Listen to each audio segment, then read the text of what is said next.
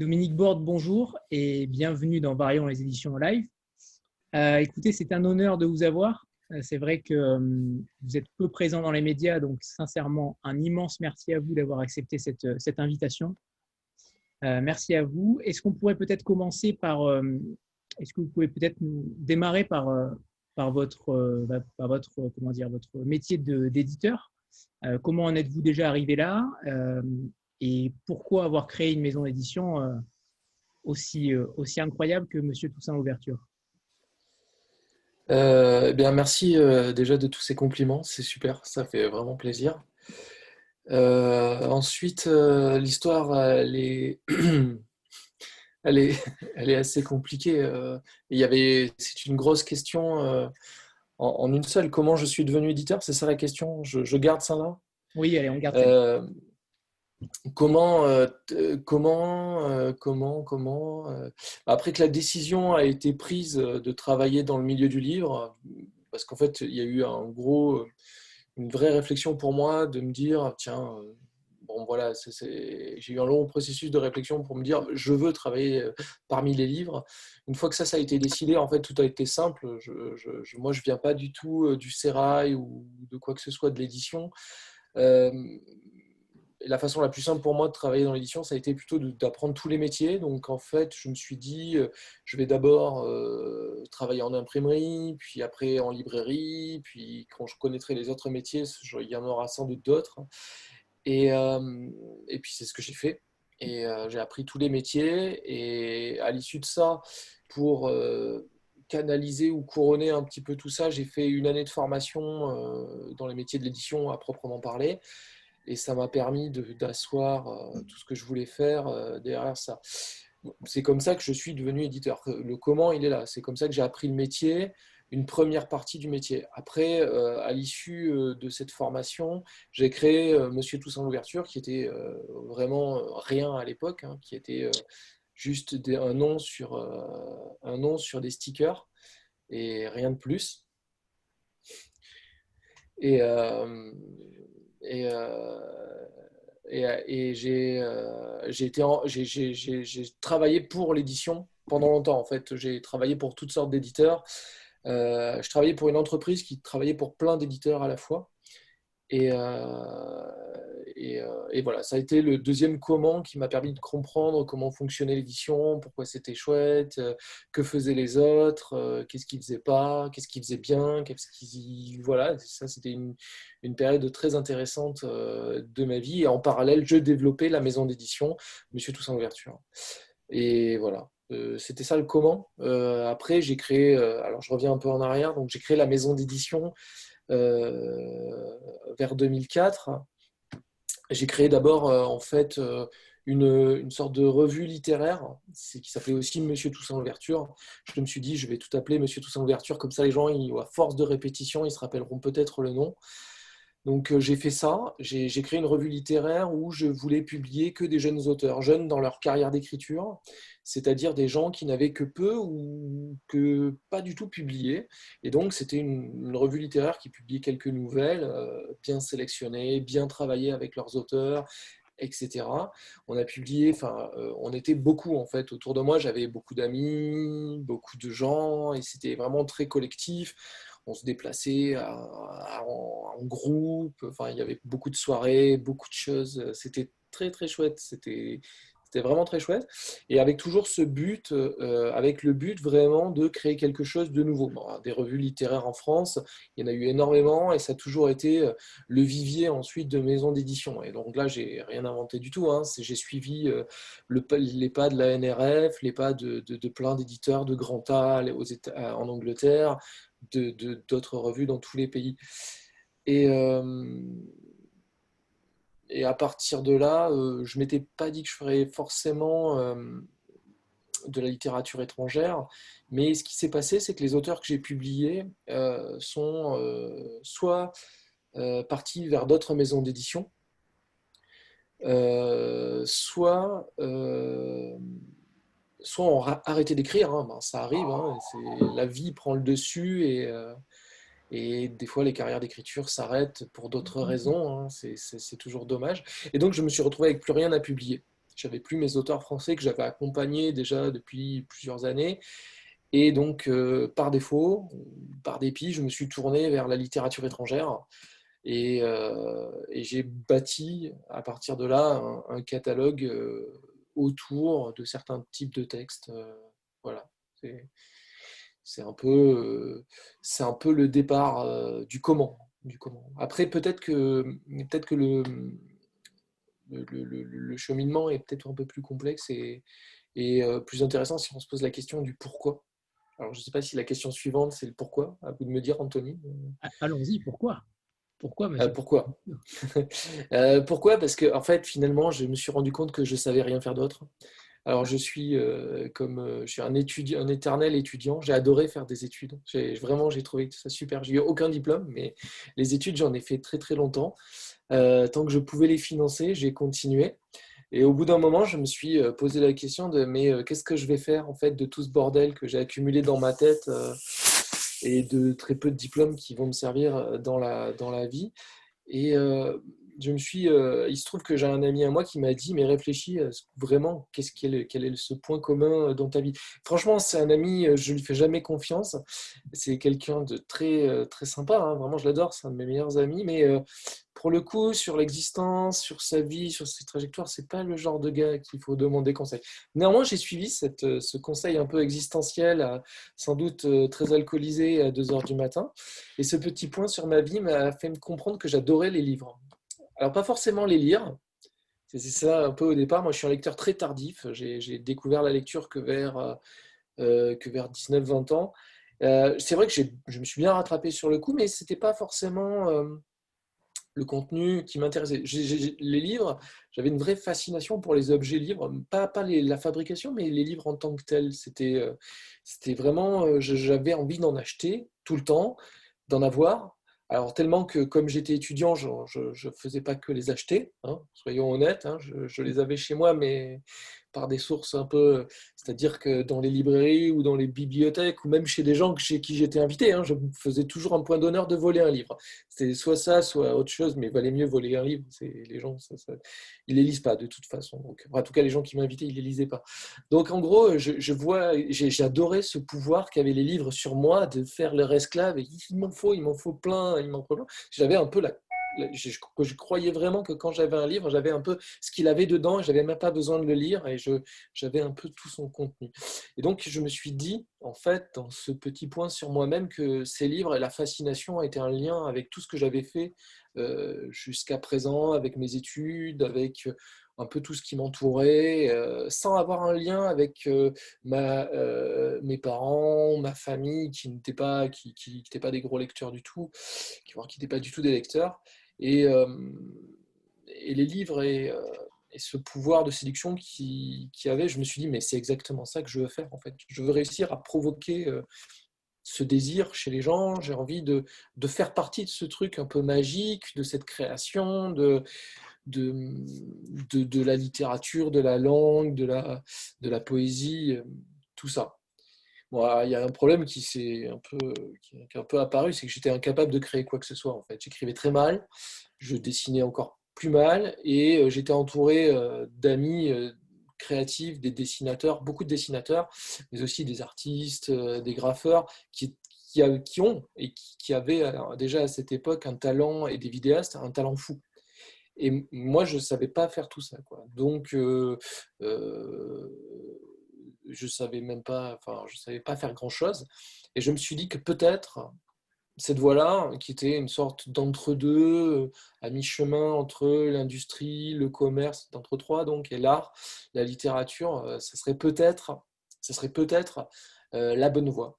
Et donc, euh, c'est là que j'ai pris cette décision de faire des livres. Et après, le comment a été hyper simple. Ma vie s'est simplifiée de façon enfin, simplifié, je dirais pas ça, mais disons, la voix s'est totalement clarifiée. Toute l'énergie que je passais à, faire des conneries, hein, soyons assez honnêtes, hein, faire des conneries, euh, quand on a 20 ans, on en fait beaucoup, à détruire tout ce qui était autour de moi, je l'ai passé à construire quelque chose, ça, a, ça a vraiment canalisé toute, euh, toute, toute mon énergie et je l'ai jusqu'à présent. Bah, je passe toute mon énergie. J'en ai moins maintenant, mais euh, heureusement que la drogue est là. C'est pas vrai ne pas, pas, pas, dire ça.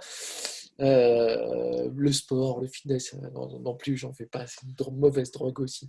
Euh, donc oui, donc voilà, donc c'est pour moi un projet vachement plus existentiel qui n'est, comment dire, artistique. Et pour moi, Monsieur Toussaint Louverture a donné un sens, un sens simple à, ma vie, une voie. J'avais plus qu'à apprendre des outils et à nourrir cette bête et à continuer à la nourrir et à lui, sacrifier des heures qui ne sont pas vraiment des sacrifices en soi, mais euh, c'est un peu quand même, l'idée. Donc en gros, euh, le moteur de ma vie est assez important dans, cette aventure et, euh, et, depuis le début, même si j'essaye de, le museler, il ressort énormément dans tout ce que je fais. C'est très égocentrique hein, comme projet de toute façon de Monsieur Toussaint Ouverture. Je peux pas, je peux pas le nier, même si j'essaie de, me contenir chaque publication est aussi un petit peu, un petit peu la mienne. C'est celle de l'auteur, hein, bien entendu. J'essaye de m'effacer de trucs, mais je ne peux pas m'empêcher de croire que c'est aussi un peu, un peu un morceau de moi que, que je donne. Voilà, donc vous avez les deux, les deux parties. Après, je peux rentrer plus en détail euh, sur ce que vous voulez. C'est criant, c'est criant d'humilité et de, et de, simplicité, en tout cas, votre discours. Est-ce qu'on est qu'on pourrait euh, peut-être faire un point aussi sur, sur euh, l'organigramme de tout Monsieur Toussaint Louverture Est-ce que vous travaillez euh, seul ou est-ce que vous avez des collaborateurs entre guillemets en freelance? Des salariés tout simplement? Avec Alors, alors pendant, au tout début, quand on faisait la revue, j'étais j'étais très très entouré. J'avais beaucoup d'amis à moi qui participaient, qui m'aidaient tout le temps, beaucoup aussi donc de dessinateurs, d'artistes, plus les écrivains qui sont tous arrivés, on s'est tous euh, agglomérés, etc. Puis, à partir d'un certain moment, au même moment où les auteurs euh, sont partis, euh, ah, on avait le droit de boire des bières. ah, super, je vais aller chercher une bière moi aussi. Euh, en fait, mes amis, eux aussi, ont, suivi leur, leur, vie et je me suis retrouvé tout seul, en fait. Euh, et ce qui n'était pas forcément grave, je le savais déjà que de toute façon, j'étais plus, j'étais, j'avais un attachement très spécifique à ce que je faisais et il n'y a pas du tout de, rancœur à tout ça. C'est juste que je savais que ça arriverait et, quand c'est arrivé, j'étais prêt.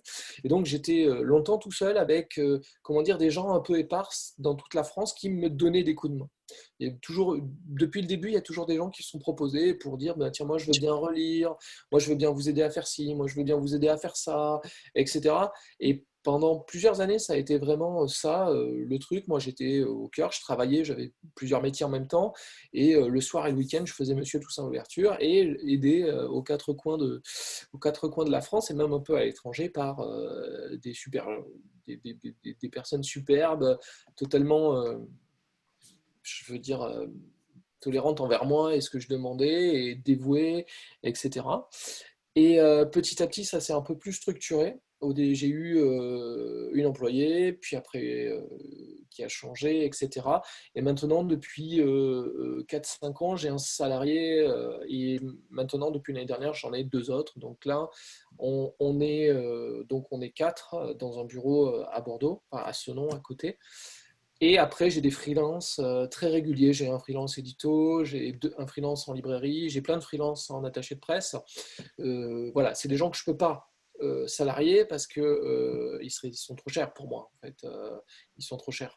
donc, eux, ils ont plein de clients. Sinon, j'aurais vraiment aimé trouver des freelances presse, librairie euh, pour travailler avec moi au quotidien. Alors, euh, ces freelances travaillent avec moi au quotidien, mais ont aussi d'autres clients, euh, voilà, parce qu'ils sont vraiment très doués et je ne peux pas moi, moi seul les payer. moi seul les payer. Je me suis concentré, en fait, les gens qui travaillent avec moi, on fait, on, fait essentiellement ce que j'appelle moi de la production, c'est-à-dire de l'édition, de l'édition, de la fabrication, de la conception, etc. On est, les gens qui travaillent avec moi sont entièrement dédiés à ça parce que c'est une partie pour moi très importante de Monsieur Toussaint l'ouverture, le travail sur les textes, plus que sur les objets. Et pour travailler sur les textes, il faut du temps, ou alors des gens, et comme moi je suis euh, tout seul et que le nombre de textes s'accumule, s'accumule, s'accumule, euh, maintenant ils me prêtent main forte et euh, voilà, c'est un temps qui n'est pas compressible et qu'on doit forcément déléguer ou partager, etc. C'est pour ça que j'ai pas de, de, personnes qui s'occupent de la communication ou d'autres choses dans notre, dans notre mini cellule, dans notre mini bureau. Euh, voilà, c'est ça l'organigramme à l'heure actuelle qui a donc petit à petit évolué et qui là semble stable. Tant que j'ai de l'argent pour les payer, je les garde. Et puis voilà, quoi. si après ça fait banqueroute, ben, on, on, verra bien. Quoi. Je continuerai comme d'habitude, comme j'ai fait pendant des années, sans rien. Quoi. Donc c'est pas. Ça n'arrivera pas. C'est pas un pro... Pardon? Ça n'arrivera pas. On sait pas, on sait pas à l'édition, c'est un peu un truc un peu bizarre on sait jamais en fait, on sait jamais. Bah, nous en fait, c'est un peu bizarre en fait. Moi, je suis euh, quelqu'un qui suit l'édition, qui, l'étudie, son histoire, etc. Et des fois, on ne sait pas pourquoi les maisons euh, euh, disparaissent, s'éteignent, alors que les, livres sont toujours là. Il y a toujours des moments, comme vous le disiez tout à l'heure, on n'est pas dans les médias. Il y a un moment donné, on était dans les médias. On était très présent dans les médias, et puis maintenant on l'est plus du tout, enfin on l'est beaucoup moins, pas de la même manière, et, ça a un impact réel ensuite sur la vie des livres. Il faut, mesurer cet impact, savoir comment le compenser, savoir quoi faire, où placer l'énergie, où placer l'argent quand on en a, euh, où placer euh, le temps. C'est vraiment une, autre, une autre logique. Et euh, les combats ne sont pas tout à fait les mêmes.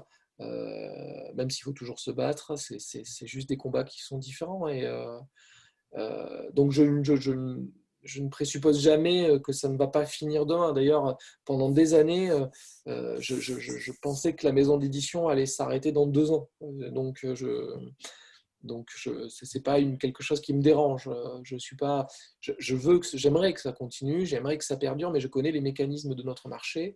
Et la seule façon pour moi, si un jour la maison doit continuer, c'est qu'elle soit soit elle coule et elle est rachetée, soit elle est rachetée avant de couler. C'est des choses comme ça. C'est des mécanismes comme ça, quoi, qui sont euh, à la fois tristes et pas tristes. En fait, c'est la vie. C'est la vie des entreprises, c'est la vie des structures. Euh, j'ai fait mon boulot, j'ai apporté déjà pas mal de textes intéressants. Si on s'arrêtait, euh, voilà, ça serait, bah, ça, on aurait. Enfin, je suis, j'ai un boucher pas très loin de chez moi. Et eh ben, il a toujours une expression, c'est quand vous lui dites euh, ah, la viande, ah, l'entrecôte, trop bien, ou les machins, il, tape sur son compteur et il dit Ah, j'ai fait le boulot. Je ne sais pas pourquoi il dit ça, il dit tout le temps. Mais moi, j'aime bien cette expression parce que je trouve que j'ai fait le boulot pour certains trucs et mon boucher a raison. Une fois qu'on a fait le travail, euh, on peut peut-être euh, se dire qu'on peut lâcher les, choses et voilà, c'est pas, pas grave non plus. Je soigne pas le cancer. Euh, on fait un peu rire les gens, on apporte de la littérature, mais c'est pas nous qui l'écrivons, on fait juste euh, que la transmettre. Hein. Il y aura, en aura d'autres, et puis il y a plein d'autres éditeurs, donc euh, bon an, mal an, il y aura toujours des gens pour faire aussi bien que nous, et, et c'est pas grave. C'est bien. Passons à autre chose. Une autre question ou j'ai raté une question? Christelle, oui. Bonjour Dominique. Donc euh, moi j'ai une question par rapport euh, justement au pourquoi et au, comment. Est-ce qu'il y a justement un livre qui est venu tardivement quand même dans ce parcours euh, de lecteur avant d'être un parcours d'éditeur?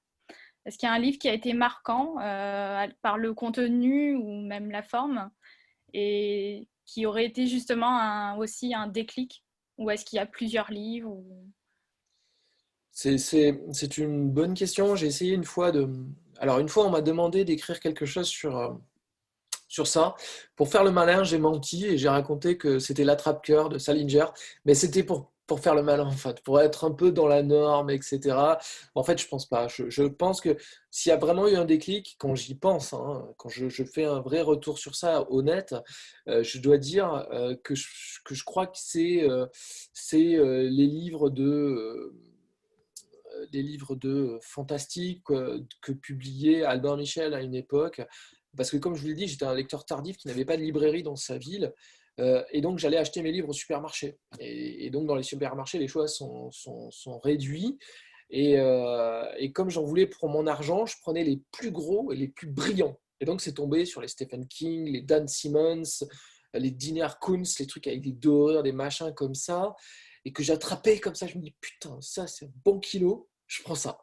Je partais avec mon livre dans ma poche plastique à l'époque, on pouvait, je, sentais le poids physique du livre euh, et, ça, ça m'a marqué. Alors bien sûr, dans le lot, il y avait Stephen King qui est, et Dan Simmons qui sont des ouvreurs de littérature. Quand on en lit un, déjà on en lit d'autres, mais surtout on lit d'autres auteurs. C'est un, auteur qui amène à d'autres auteurs et qui m'ont euh, amené à lire plein d'autres choses, plein de littératures différentes et qui m'ont aussi ramené ensuite sur des littératures plus classiques, plus françaises, plus traditionnelles, même, même toutes sortes de choses, quoi, et euh, du théâtre, etc. Donc s'il y a vraiment des livres au départ de ça, c'est cette littérature entre guillemets de genre, que moi j'estime pas du tout de genre, mais que, que c'est ça, c'est ça, une forme de terreur une forme de littérature peut-être, euh, non pas générationnelle, ce serait une erreur de dire, ça, mais mon, premier euh, mon premier crush, il vient de là. Il est complexe, mais, il vient de là. Donc je vais pas mentir, c'est pas la trappe cœur, malheureusement.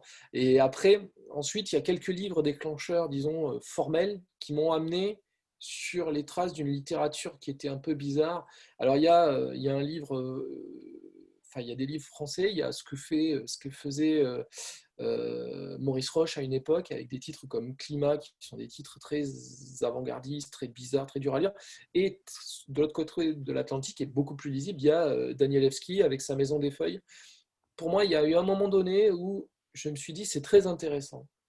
Moi qui suis fasciné par ce que provoquent les livres chez les gens, sur les gens, sur les gens qui les lisent, qui les manipulent, ces, auteurs-là, à travers leurs textes, provoquent quelque chose dans le rapport au livre.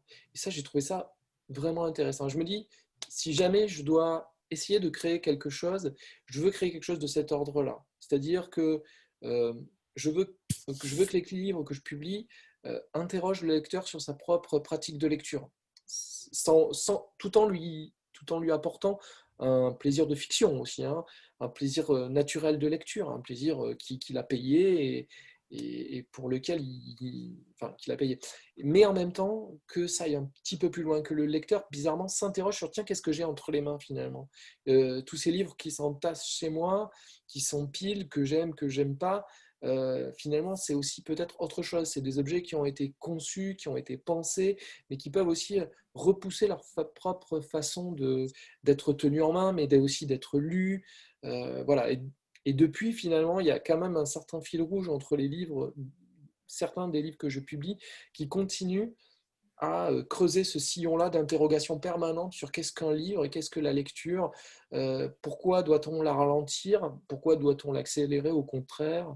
Et euh, ça, c'est quelque chose qui est vraiment très particulier à certains livres que je publie et qui vient aussi de ce cheminement un peu étrange entre, disons, blockbuster ou best-seller de genre, et en même temps interrogation un peu sur qu'est-ce qu'un livre, et qu'est-ce que la lecture et pourquoi elle nous fascine.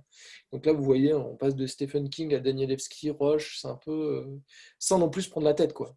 Je veux dire, euh, sans non plus euh, s'exploser le cerveau. Enfin voilà, c'est un peu, un peu ça. Ça va, j'ai répondu là ou? C'est parfait. Christelle, c'est bon, ça super. Stéphanie, à toi? Oui, bonsoir Dominique, bonsoir à tous. Bonsoir Stéphanie. Euh, alors moi, j'ai euh, d'abord une réflexion et après une question. Donc, euh, je connais évidemment votre maison parce qu'elle est quand même assez connue, même si elle est petite. Et alors, ce que je trouve absolument singulier dans votre maison d'édition, c'est une sorte de, c'est qu'on observe une sorte de phosphorescence autour de vous. alors déjà par le choix du nom qui est, déjà un peu singulier, dont on ne sait pas trop à quoi il fait référence, à part un esclave haïtien, si on cherche. Voilà, donc après, on, regarde les titres, on, lit les livres, on se rend compte que bah, euh, c'est toujours un peu des losers magnifiques que, vous choisissez. Euh, et ensuite, quand on cherche dans la presse des renseignements sur vous, on trouve absolument de tout. Alors, des choses très agréables, des choses très désagréables aussi. Alors, je ne sais pas si je peux vous faire l'affront de les répéter, mais on trouve des choses comme, voilà, j'ai noté quelques adjectifs, donc des choses positives. Intransigeant, insoumis, travailleur, intranquille, ça c'est très bien. On trouve aussi. Attendez, je, euh, vais, je vais, couper mon audio là. Dites pas les choses méchantes tant que je peux écouter. Non, allez-y. Non, mais je, ne les valide pas forcément. C'est juste que du coup, je me dis qu'autour de vous, il y a quand même euh, donc un nuage phosphorescent et euh, qui intrigue. Et euh, comme, euh, alors du coup, la question que je me pose, c'est est-ce qu'il faut entretenir une certaine, comment dire, oui, une certaine phosphorescence pour, pour exister dans le monde de l'édition quand on est encore petit et indépendant? Et donc, est-ce que avant tout, pour un éditeur, ce qui compte, c'est de de créer un retentissement autour de soi pour amener le lecteur en fait au livre? Voilà, est-ce que c'est ce cheminement-là que vous avez choisi? Est-ce que c'est quelque chose que vous maîtrisez ou qui vous a échappé? Voilà, c'est ça qui m'intéresse. Alors, c'est vraiment intéressant parce que très, vous, avez entièrement raison sur la stratégie. Dès le début, moi, je me disais, j'étais personne. Et euh, dans l'édition, pour euh, faire exister des livres, euh, il faut avant tout d'abord qu'il y ait une autre existence parallèle, un bruit. un bruit. Donc c'est pour ça que, que, j'ai créé Monsieur Toussaint l'ouverture avec des armes esthétiques particulières et une tonalité particulière. Mais très honnêtement, Monsieur Toussaint l'ouverture, c'est pas moi, c'est un petit bonhomme à qui je fais dire n'importe quoi et que, qui, est bien mieux que moi, qui est beaucoup plus intéressant, qui est beaucoup plus cool, qui est beaucoup plus créatif mais euh, c'est pas moi, je, je vraiment, je, je, je m'en sépare. Alors, il y a beaucoup de gens, bien entendu, qui font, euh, enfin, les gens généralement qui, qui nous crachent dessus, qui, qui font l'amalgame entre les deux, mais euh, c'est pas moi. Mais donc, en fait, je savais qu'il fallait une personnalité ou qu'il fallait une, euh, une, incarnation, ne serait-ce que désincarner, mais qu'il fallait ça. C'est pour ça que j'ai choisi Monsieur Toussaint l'ouverture. J'aurais pu choisir n'importe quoi, mais ça aurait pu. Euh, il fallait que ça soit fort et que ça soit vivant, que ça soit quelqu'un. Et je voulais que chaque livre soit tendu euh, de la main à la main. Après.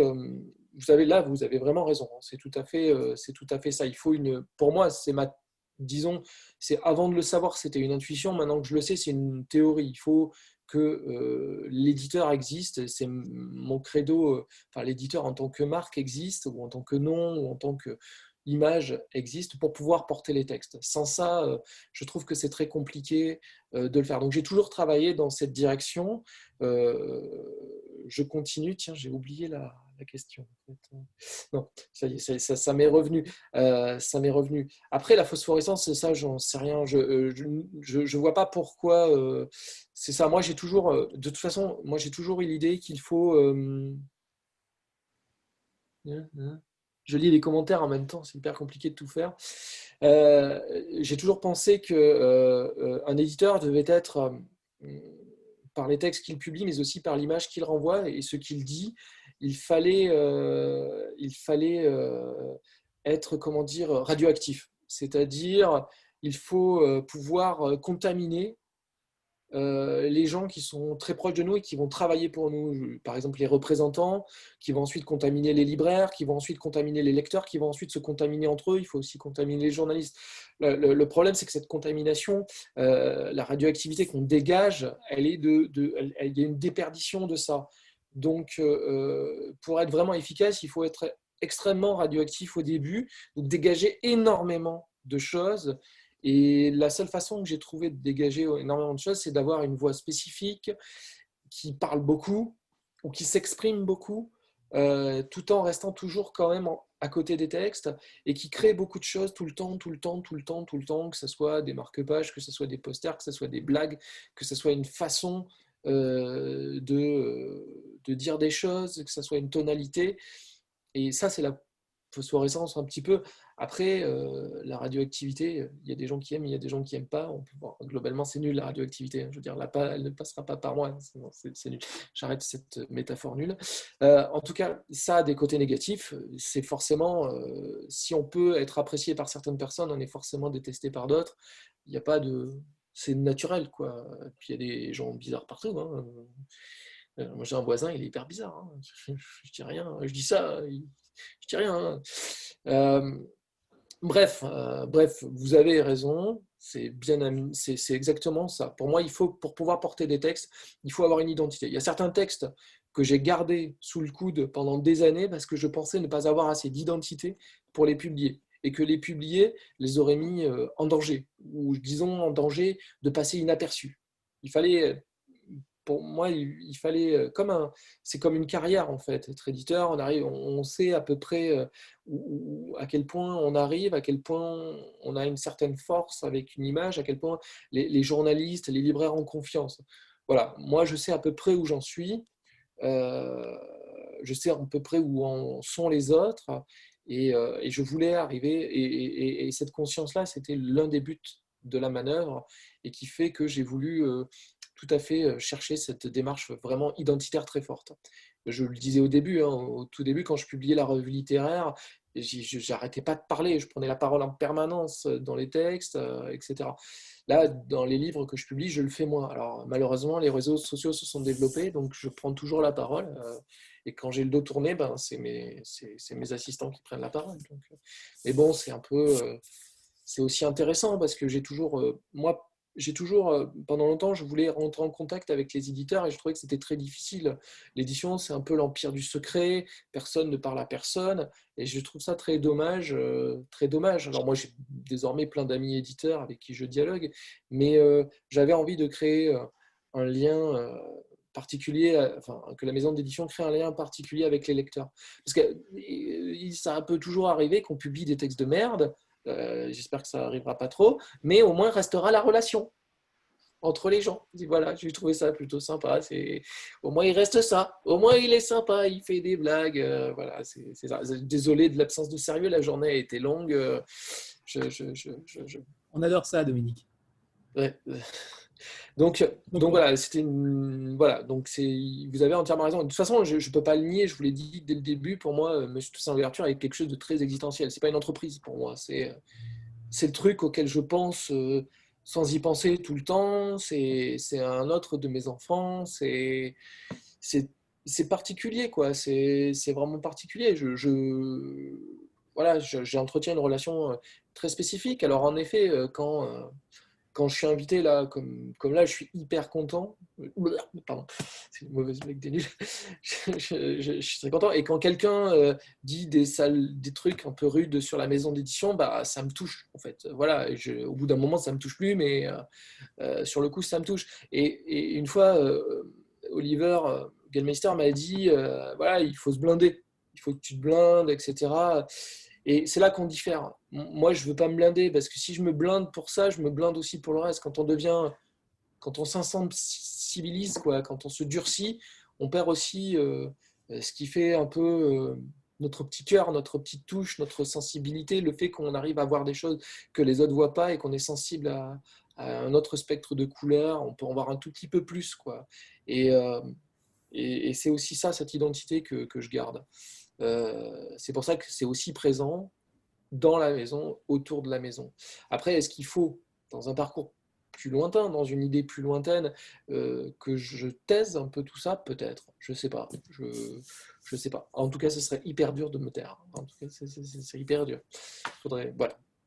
Est-ce que c'est votre singularité qui, euh, qui, entre guillemets, vous met à mal dans une sorte de, dans un, dans un monde un peu lyophilisé, on a l'impression que dès qu'on sort un peu des sentiers battus, on est, on est entre guillemets mis à l'écart, mis à la marge.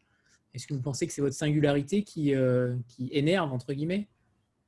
Euh, Peut-être, je ne sais pas, je n'ai pas d'explication. c'est tellement facile aujourd'hui de s'énerver euh, contre, contre une entreprise, contre une image, contre quelqu'un qu'il n'y a pas de besoin de, de vraie, juste, de vraie justification. En tout cas, cette singularité, c'est un chouette mot, hein. c'est aussi ce qu'on cherche, tout en ne, poussant, ne voulant pas pousser le bouchon trop loin.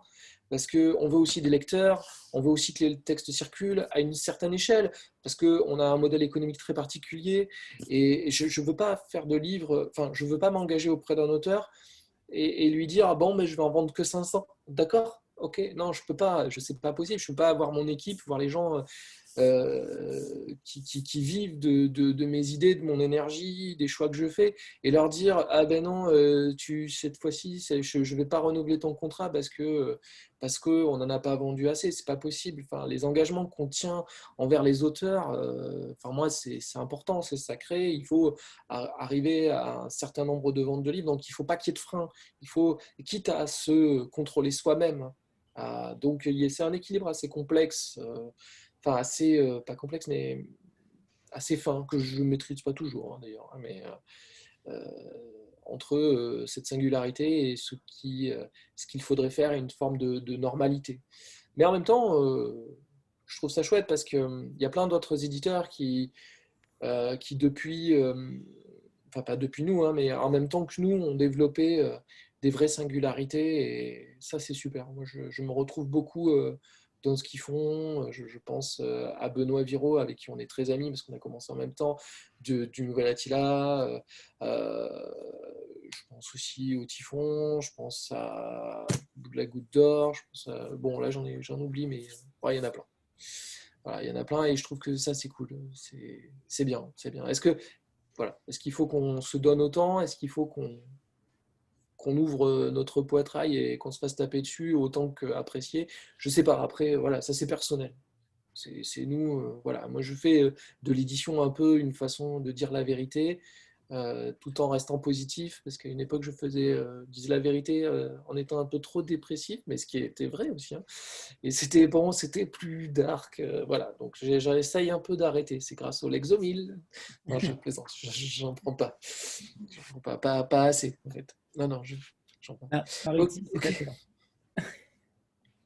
euh, oui, merci. Alors, bah, bonsoir à tout le monde. Euh, moi, en fait, j'avais une question pour tout ce qui était euh, du graphisme, parce que clairement, j'adore les couvertures. Je trouve qu'il y a une identité qui est, très réussie. Les petits messages aussi à l'intérieur des livres, pour moi, c'est vraiment une marque de fabrique. c'est super réussi. Et je voulais savoir bah, comment ça se passait, ce travail de, de charte graphique, qui était impliqué, voilà, tout, ce que ça prenait en compte, en fait. Euh, alors le, process, il est assez simple. Quand je quand j'ai décidé de faire un livre, soit des fois j'ai l'idée tout de suite de ce que de ce que je voudrais que les gens ressentent euh, avant de, de, quand ils voient le livre. Euh, en fait, j'ai envie que les gens ils ressentent un truc précis avant avant qu'ils lisent le livre en fait.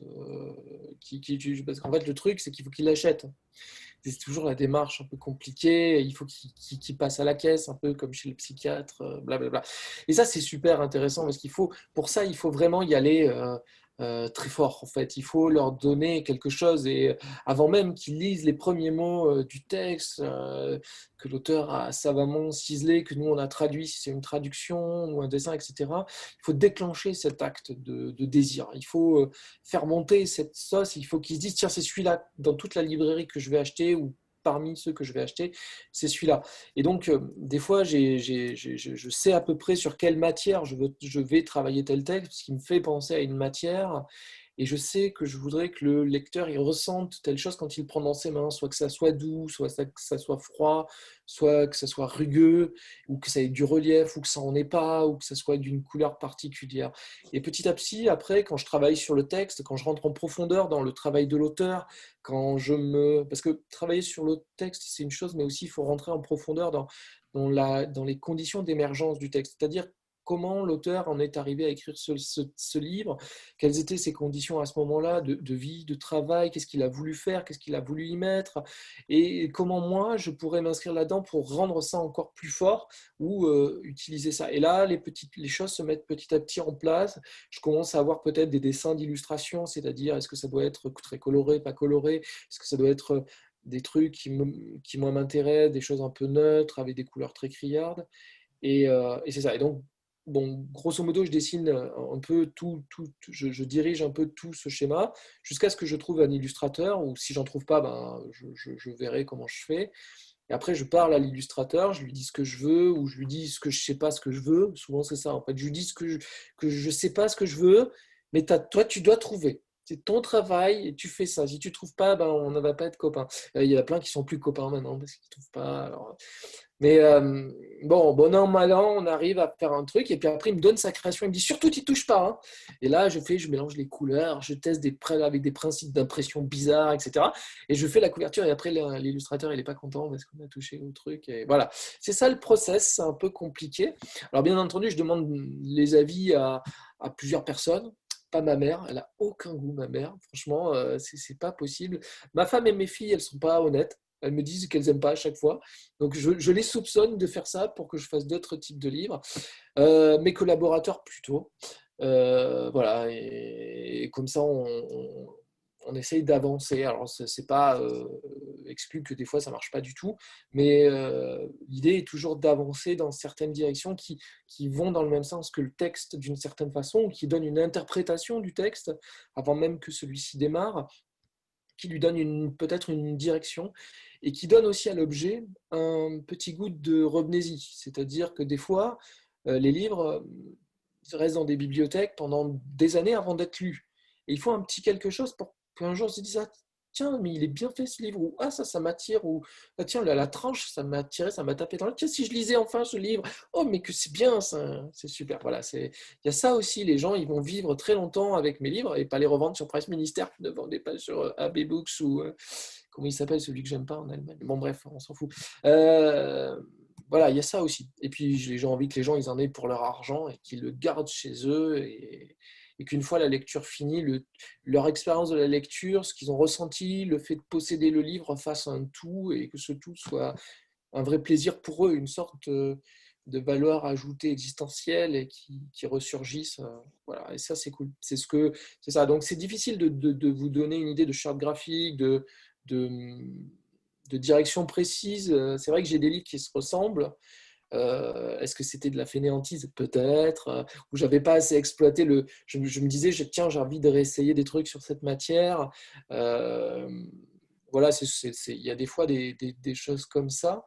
Mais j'aime bien essayer des choses différentes à chaque fois pour renouveler aussi cette façon d'exprimer les choses, de ne pas rester sur des acquis ou sur des, comment dire, sur des recettes qui, qui ont marché, de se renouveler, quoi, être juste capable de se renouveler. Voilà. Après, très honnêtement, moi, la plupart de mes livres, je les aime pas. Esthétiquement, ils m'énervent parce que je trouve toujours les détails qui vont pas, les trucs que j'ai ratés, les couleurs où j'ai pas euh, gueulé assez sur les gens pour qu'elles soient plus belles, ou j'ai pas été assez euh, gentil. Vas-y, tu pourrais pas appuyer un peu plus de bleu, des trucs comme ça. Je sais jamais ce qu'il faut, euh, ce qu'ils font, et je, ne peux pas les supporter de les voir. je peux pas les supporter. C'est donc, euh, moi, le plus intéressant, c'est toujours le prochain. Parce que le prochain, il va être parfait et je ne serai pas triste en le voyant, je ne le jetterai pas par terre, je ne déchirerai pas les couvertures parce que c'est pas vrai, hein, j'en ai déchiré quelques-unes, mais pas beaucoup. Je ne le fais pas à chaque fois. Je ne le fais pas à chaque fois. Mais euh, voilà, c'est un processus complexe où vraiment je suis malheureusement très prégnant dedans. J'aimerais l'être moins, mais au bout d'un moment, euh, je... c'est pas du tout une question de compétence, c'est une question de je, je vois où il faut aller, des fois, j'y arrive. Je, j'y arrive avec l'aide d'autres personnes. Et des fois, euh, je vois moins le dessin et c'est plus complexe, ça prend plus de temps. Et des fois, ça retarde même la publication des livres. Parce que c'est important d'avoir un objet euh, qui ait du sens. Quoi. Euh... Ah oui, oui, oui. oui. Pardon. Après, les petits trucs marqués dedans, je trouve ça. C'est une tradition qui existe dans le livre depuis très longtemps. Hein. C'est quelque chose de très. euh, en effet, les génériques, ce que j'appelle les génériques de début et de fin, c'est quelque chose qui existe sous d'autres formes. Sauf que là, les notes, c'est vrai qu'ils sont très bavards. C'est moi qui prends la parole. J'ai envie d'expliquer aux gens et blablabla. Bla, bla, moi, je sais plein de choses. Regarde le papier, vas-y, sors. Tu vois, moi, j'aimerais. Je, je ferais pas des livres, je ferais du tuning. C'est sûr c'est clair. Quoi. Non, après, euh, j'aime bien expliquer aux gens ce qu'ils ont entre les mains. Je trouve que ça fait euh, dépasser la relation qu'ils ont avec leurs propres objets, avec ces matières qui étaient à un moment donné vivantes. Et euh, je trouve ça intéressant. Je trouve ça intéressant qu'ils aillent plus loin. Ça, les fait un petit peu travailler d'une certaine façon et ça les implique un peu plus dans, le, dans leur relation au texte, finalement. Je, pense, hein, je pense. Après, je pense. Voilà. Voilà, voilà. D'autres des trucs relativement euh, en question, mais je vais laisser la parole à Martine. On t'entend pas, Martine Le micro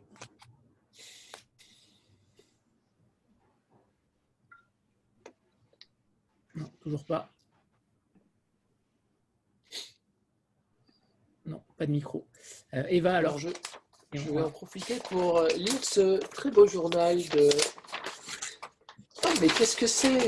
Mais quelle bonne nouvelle Une publication de Monsieur Toussaint l'ouverture bientôt. Bonsoir Dominique. Bonsoir.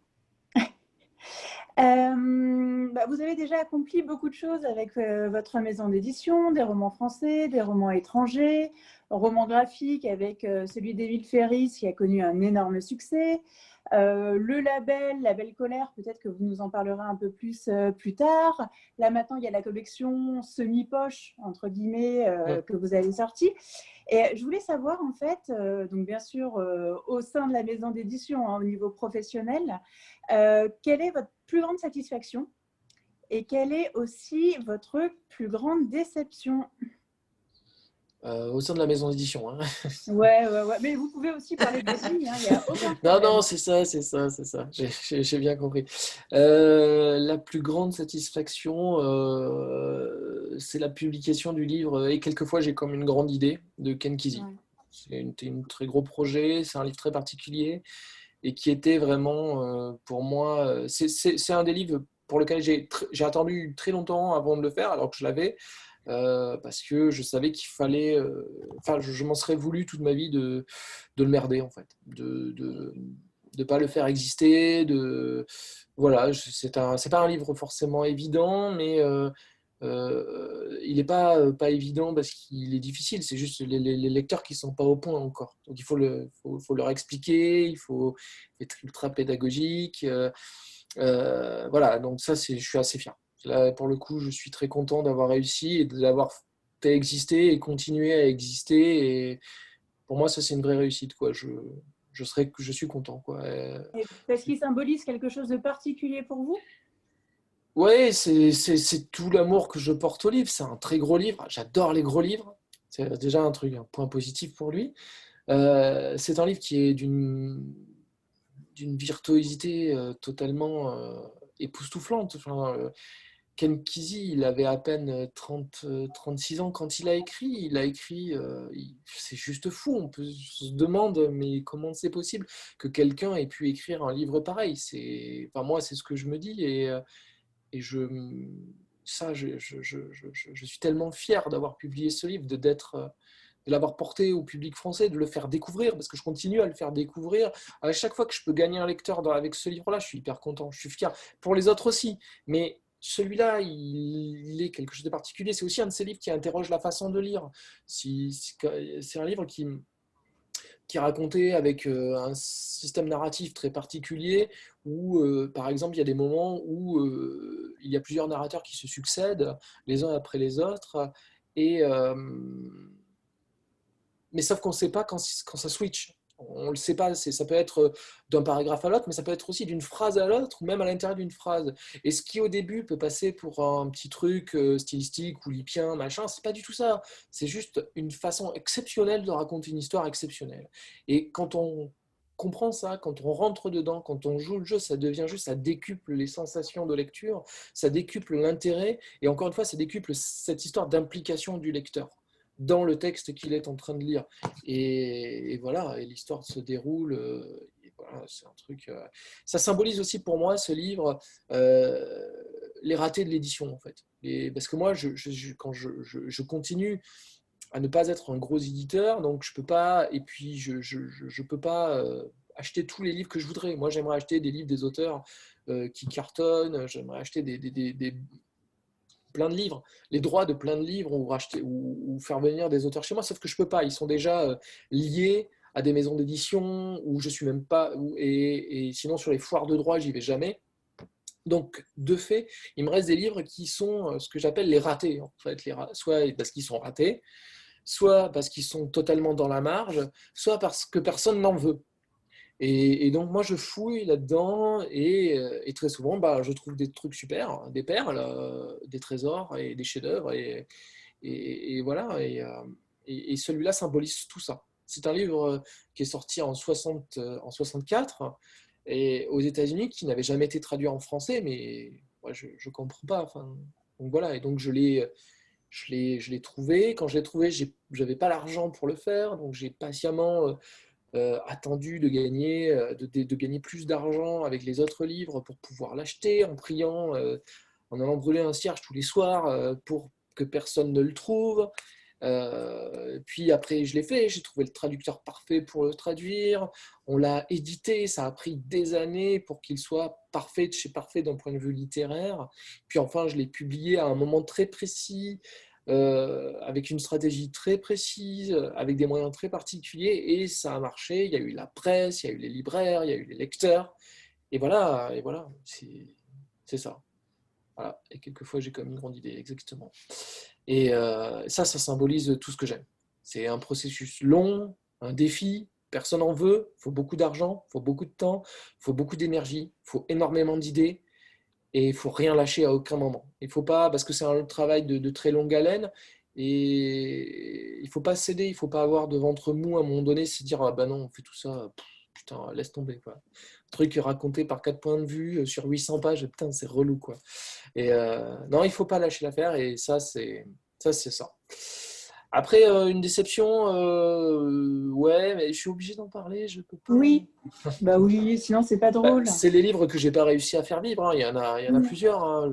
Bah, les deux qui m'ont le plus embêté, il y a un livre d'une, bah, je vais continuer, une trilogie euh, euh, d'un auteur norvégien qui s'appelle Jan Kjartad, et le premier s'appelait Le Séducteur, c'est un livre euh, magnifique, et en fait on a eu zéro presse dessus, absolument aucune presse, donc ça a été très compliqué. Je m'explique pas pourquoi. voilà. C'est un livre qui est vraiment formidable. Et le deuxième qui m'a beaucoup touché, c'est Les Frères K de David James Duncan, qui pour moi est un livre, ce que j'appelle un grand roman. C'est de l'émotion, c'est un truc. Euh, c'est trop bien, c'est bien. C'est sûr, un peu au début, il y a du baseball, c'est un peu relou. Enfin, j'arrête avec relou. C'est un peu ennuyeux ou ennuyant. Euh, c'est peut-être un peu difficile et euh, répulsif pour certains lecteurs, mais. on l'a vu partout pourtant, ce livre. Pas dans autant le, norvégien, je vois pas lequel c'est, mais autant les frères K, je vois très bien la couverture, on l'a vu partout, il y a eu de la presse. Vous l'avez vu sur Instagram, ou etc., mais vous l'avez pas. Il n'a pas eu de vie dans la presse. L'auteur est venu en France, il a eu euh, zéro interview. Ça a été euh, hyper rude. Ça a été hyper rude. Mais bon, j'ai pas dit mon dernier mot. J'ai décidé de ne pas lâcher l'affaire. Je vais le republier de ces quatre, on verra. Et euh, non, parce que c'est un très très bon livre. Voilà, voilà, voilà, voilà. Et ah, c'est surprenant, les frères K. on pensait réellement que c'était un, mm. Une un succès même.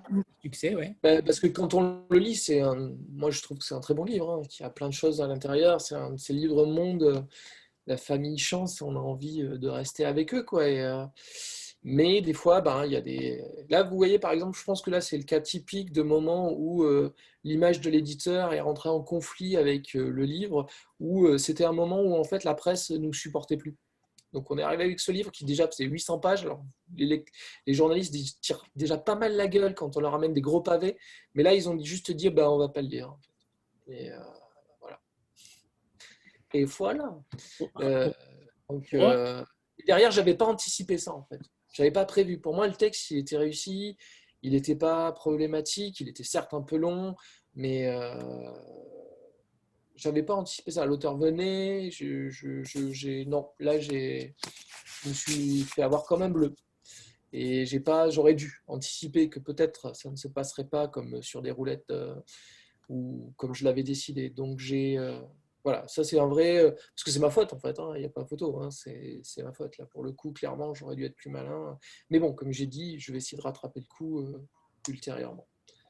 Voilà, ça c'est mes déceptions récentes. Merci Dominique. Je vous prie. Aurore ou Martine, je ne sais pas si c'est OK pour vous. Est-ce qu'on vous entend? C'est OK. Aurore, c'est bon? Aurore? Euh, Oui, je ne sais pas si vous m'entendez. Oui, je vous entends. Vous euh, bonsoir Dominique. Euh, alors, moi, je voulais vous parler aussi des, des reliures.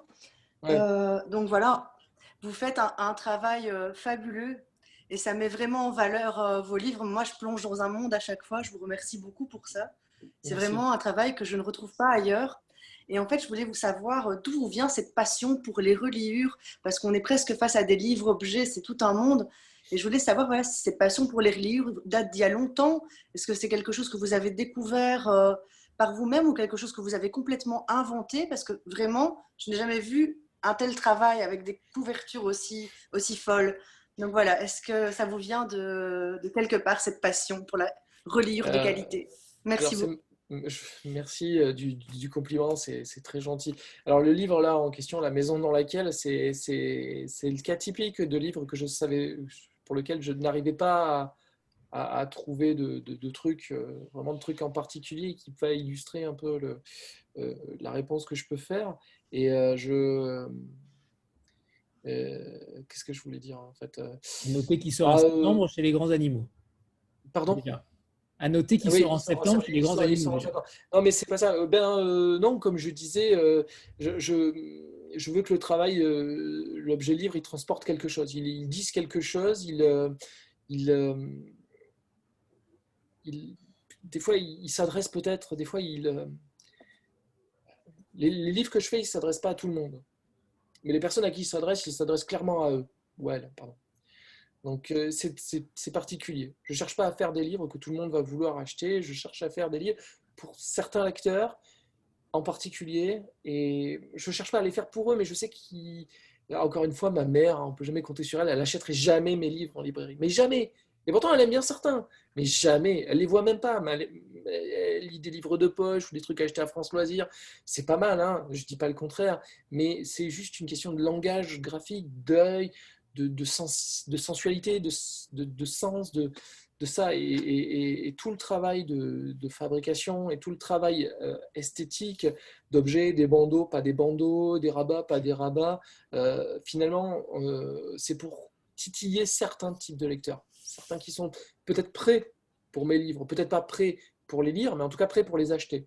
Prêts pour les lire, ça viendra toujours. S'ils sont suffisamment patients, ça, viendra, ça viendra toujours. Et dans la maison dans laquelle c'est sympa parce que c'est moi qui l'ai dessiné le truc. c'est tout, tout chum, mais c'est moi qui l'ai fait parce que je ne savais pas quoi faire. En fait. Et voilà, c'était idiot, c'est une mauvaise parenthèse. alors, je ne sais pas si j'ai vraiment répondu à votre question. Euh, Moi, je voulais savoir aussi s'il y avait vraiment eu un livre déclencheur quelque part sur cette passion de la reliure travaillée ou si ça vous est venu comme ça, cette idée. Euh. Alors, dans le parcours, oui, y a, c'est pas un livre en particulier, mais à un moment donné, j'ai découvert les, euh, ce qu'on appelle les clubs du livre français. Euh, c'est euh, après-guerre, en fait, il y a ce qu'on appelle, il n'y a plus de librairie, et les gens, euh, pour avoir des livres, en fait, ils, passent commande sur des catalogues, voire ils sont abonnés, ils reçoivent des livres chez eux. Et, les, donc, les, on chargeait des graphistes, Faucheux, Massin, entre autres, de créer les livres. Et là, il y a eu une créativité totalement hallucinante de la part de ces gens, parce que de toute façon, ils s'en foutaient, les livres étaient déjà prévendus. Donc les gens recevaient chez eux des trucs, mais d'une beauté époustouflante, avec des trucs qui se déplient, des machins, des trucs. Et, ça, quand j'ai découvert ça, on en trouve hein, toujours sur les marchés, le livre progressiste, le meilleur livre, etc. Moi, je me suis dit, mais waouh et, pourtant, on ne savait pas, je ne savais pas ça. Et, ça, ça m'a donné vraiment, euh, disons, une clé esthétique directionnelle. En fait, je me suis dit, tiens, on peut être aussi libre que ça pour faire des livres. Et ça a déverrouillé euh, quelque chose en moi. Et, je suis euh, allé vers là et je ne cesse d'y revenir parce que je trouve que c'est une vraie créativité euh, qu'il y avait à ce moment-là et qui s'est un peu perdu. Parce que c'est vrai qu'en France, on est quand même le pays où on aime beaucoup les couvertures crème de Gallimard, une forme de sobriété qui a vraiment pris le pas et qui a dicté un peu euh, euh, le goût au lecteur. C'est-à-dire que pour les lecteurs, un livre de qualité, c'est un livre de poche avec une jolie photo. Je ne parle pas peut-être de vous en particulier, euh, vous 30 réunis, mais mais beaucoup de lecteurs, pour les lecteurs, un livre, c'est un livre de poche. Toute, sorte, toute autre chose que ça, c'est pas un livre, c'est un truc d'art, c'est un truc de philosophie, ça doit être compliqué, etc. Et ces gens-là qui avaient fait le, club du livre, euh, ça n'a rien à voir. Et j'avais envie de revenir à ça, euh, parce que ça provoque des choses chez les gens, ça donne des, ça donne des, enfin, je sais pas, ça donne des petits papillons dans le ventre. On a trop envie. Si je trouve bien, je vais pas le lire, mais je l'ai, je le manipule et tout. il faut les lire, hein, mais euh, voilà. Et donc, je cherche toujours à aller un peu plus loin dans ce travail-là, euh, pas pour leur faire honneur, mais pour être euh, dans la même direction qu'eux, quelque part, vraiment. C'est ça. Et voilà. Après, j'ai découvert que les anglo-saxons s'étaient beaucoup inspirés des clubs français et qui faisaient un travail extraordinaire. Il y a une liberté que nous, on n'a plus. Et voilà, tout, ça s'est amalgamé dans ma tête bizarre et on, fait ça. Après, les codes ne sont pas tout à fait les mêmes en France. Je ne pouvais pas faire des livres qui étaient reliés, cartonnés. Donc en fait, ils restent brochés. Mais c'est vrai que je vais évoluer à partir de la fin de l'année. Beaucoup de livres que je saurai vont aller un tout petit peu plus loin dans la forme de fabrication à partir de très bientôt. Pour, pour donner autre chose, justement dans les reliures en particulier, pour voir si ça marche pour voir si les gens sont prêts à aller un tout petit peu plus loin dans l'objet livre euh, auquel moi je crois tellement. Quoi. Voilà. Je sais pas. C'est si... c'est que vous avez un regard, euh, un regard de lecteur en fait. Vous avez exactement le même regard que nous, alors que vous êtes éditeur. C'est-à-dire que quand vous parlez de papillons dans le ventre, quand on reçoit un de vos livres ou un de vos colis, parce qu'il faut aussi parler des colis et du soin apporté à chaque colis que vous envoyez, bah, c'est exactement ça en fait. C'est une surprise. On, est curieux de savoir ce qu'il va y avoir dans le colis. On sait qu'il n'y aura pas que le livre, il y aura aussi autre chose. Et, ça, c'est quelque chose qu'on ne voit nulle part ailleurs. Ça fait aussi votre marque de fabrique et ça, c'est un plaisir de lecteur. Mmh. Merci. Qu'est-ce que il n'y avait pas de questions. Donc je... il n'y avait pas de questions. Non, mais c'est super. Franchement, c'est top. Je, je, qu'est-ce que vous voulez que je vous dise? C'est génial. Merci beaucoup. Non, non, non, c'est vrai. Je suis content. C'est cool. Après, euh, est-ce que j'ai un regard de lecteur? Je ne sais pas. En tout cas, je sais euh, comment certains lecteurs fonctionnent ou comment une partie du lectorat fonctionne. C'est aussi un travail. Euh, c'est ça le travail que je fais avec Monsieur Toussaint Louverture. C'est arrêter. En fait, à un moment donné, essayé de pour moi, enfin, chaque personne, chaque éditeur a un peu une théorie de la culture et une théorie de la littérature qui l'anime. Hein. Là, pour l'instant, je ne parle pas beaucoup de littérature, je parle beaucoup d'édition en temps. Peut-être que ça vous intéresse moins, enfin, je ne sais pas, il faut me dire. Mais pour moi, je, pense qu'en tant qu'éditeur, je, je, suis passé d'un autre côté de la barrière. À un moment donné, je disais, ces choses-là, je les aime, ces choses-là, je ne les aime pas. Maintenant, je ne peux plus faire ça. Je, ne peux dire que des choses. Ces choses-là sont intéressantes, celles-là le sont moins. Ça, c'est nul. Euh, et qu'est-ce que ça va provoquer chez les gens qui vont l'acheter ou qui vont le recevoir? Et quel est le, qu'est-ce que je peux faire pour provoquer encore plus de choses? Et c'est cette question qui nous anime en permanence. Et, et voilà, comment faire pour que la phrase traduite soit parfaite, comment faire pour que la typographie soit pas un frein à, la lecture, au sens, à l'émotion, à la poésie, à l'image, comment faire pour que l'œuvre euh, d'Émile Ferry soit bien transposée? Euh, tout, tout, ça, c'est, je le fais parce que euh, j'ai réussi à me détacher du lecteur que je suis pour mieux comprendre les lecteurs que, qui nous tournent le dos ou les lecteurs que je verrai jamais.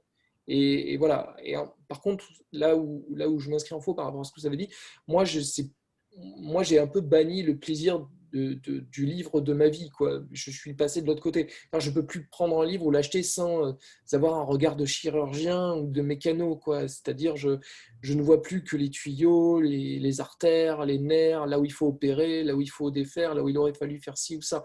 Mais c'est finalement un, un, tout petit prix à payer pour provoquer des, choses aussi intéressantes que ce que vous venez de me dire et qui, qui montrent que, que je suis dans la bonne direction. Quoi.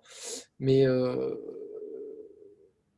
ouais, voilà. Mais disons que nous, on passe notre temps à se poser la question de l'expérience qu'aura le lecteur euh, du livre qu'on va publier, l'expérience qu'il aura du texte. C'est pour ça qu'on plonge très, très profond euh, dans, dans le travail de l'auteur, dans sa vie, dans le travail, pour pouvoir soit l'améliorer, améliorer une traduction, on s'entend, soit s'il s'agit d'un auteur français, l'aider, l'aider dans une direction sans prendre sa place ou en prenant sa place s'il veut, si il ou elle veut. Euh, voilà, et, c'est ça notre vraie réussite. Le, reste, finalement, c'est assez facile. Les couvertures, je vous ai dit, c'est un processus qui, finalement, si on s'y prend assez tôt, par tâtonnement, ça va.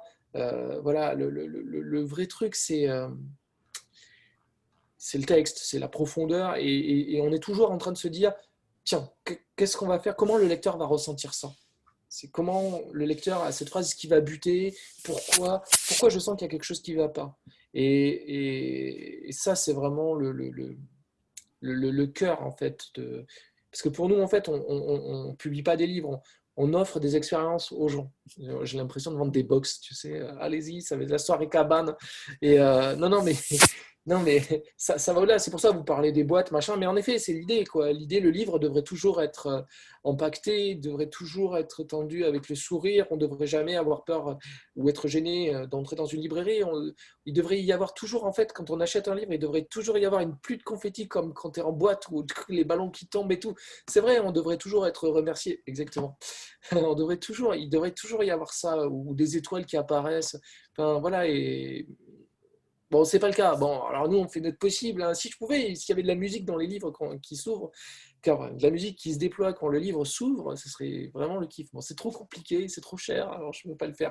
Mais l'idée est là parce que hum, il faut créer des lecteurs ou, comment dire, amplifier leur plaisir de lecture pour qu'ils continuent à lire, ne pas perdre de lecteurs. C'est vraiment, on est engagé nous, en tant qu'éditeur, avec un combat pour gagner des lecteurs, mais surtout ne plus en perdre. Il y a trop de loisirs, enfin, tout est bien. Quoi. Netflix, c'est trop bien. Euh, même Prime, c'est bien. Euh, sans parler des jeux vidéo, du cinéma. Bon, là, en ce moment, c'est un peu relou, mais on ne peut pas y aller. Mais même le théâtre, le spectacle vivant. Enfin, bon, alors, moi, j'aime pas la musique live, mais il paraît les concerts, c'est super. Mais donc voilà, il y a tellement de concurrence. Euh, qu'il faut qu'on soit à la hauteur. Et pour ça, il faut euh, travailler sur la chose qu'on a le plus, c'est ce rapport hyper étrange qu'on peut entretenir avec les lecteurs. Parce qu'on est peut-être des passeurs, mais euh, c'est nous qui avons le rapport avec le lecteur. L'auteur l'a d'une certaine façon, mais nous, on l'a en permanence, tout le temps. Un auteur peut disparaître ou gagner une nouvelle stature, l'éditeur essaye, et son job, c'est d'être toujours là, ne pas disparaître, ou ne pas disparaître trop tôt. Et donc, euh, ouais, c'est pour ça il faut entretenir les lecteurs et toujours euh, qu'ils soient confiants et qu'ils aient envie de, découvrir de nouvelles choses, les rendre encore plus curieux, les rendre encore plus ouverts, leur donner envie d'aller lire plus de livres, mais non, d'autres livres, mais aussi d'aller voir d'autres éditeurs, d'être, de se dire tiens là j'ai peut-être buté pendant trop longtemps sur ce type de livre, je vais aller ailleurs. Et ça c'est c'est c'est notre job. C'est, en tout cas c'est ce qu'il faudrait qu'on fasse. Je me suis laissé aller. En théorie c'est 20h30 je pense. Comment? Non, non, oui. non, Antoine, Antoine a trop bu. J'ai pas entendu. Mince. Léna, c'est à toi J'ai pas entendu la blague suite. Léna bonsoir. Oui, bonsoir. Euh, alors, on a très bien compris votre, euh, votre amour de l'objet euh, de l'objet livre. on a bien compris le, votre lecteur idéal. On, a moins entendu finalement le euh, le lieu dans lequel on peut se procurer votre livre, à savoir votre rapport peut-être avec les points de vente, donc les, libraires. Euh, j'ai adoré, j'ouvre une parenthèse, mais c'est un, lien avec ma question, j'ai adoré la façon dont vous nous avez euh, narré votre, rapport à votre premier achat dans un supermarché avec ce livre clinquant de Stephen King. Et c'était précisément un supermarché. Donc, est-ce que vous imaginez vos livres euh, dans des supermarchés? Euh, Et peut-être, donc, euh, si on reste dans cette question du lieu où on peut acquérir votre, votre livre, de votre rapport avec, avec les bibliothèques, mmh. puisque vos livres sont tellement beaux qu'au finalement on a envie de les avoir. Est-ce qu'on peut aussi les emprunter en librairie?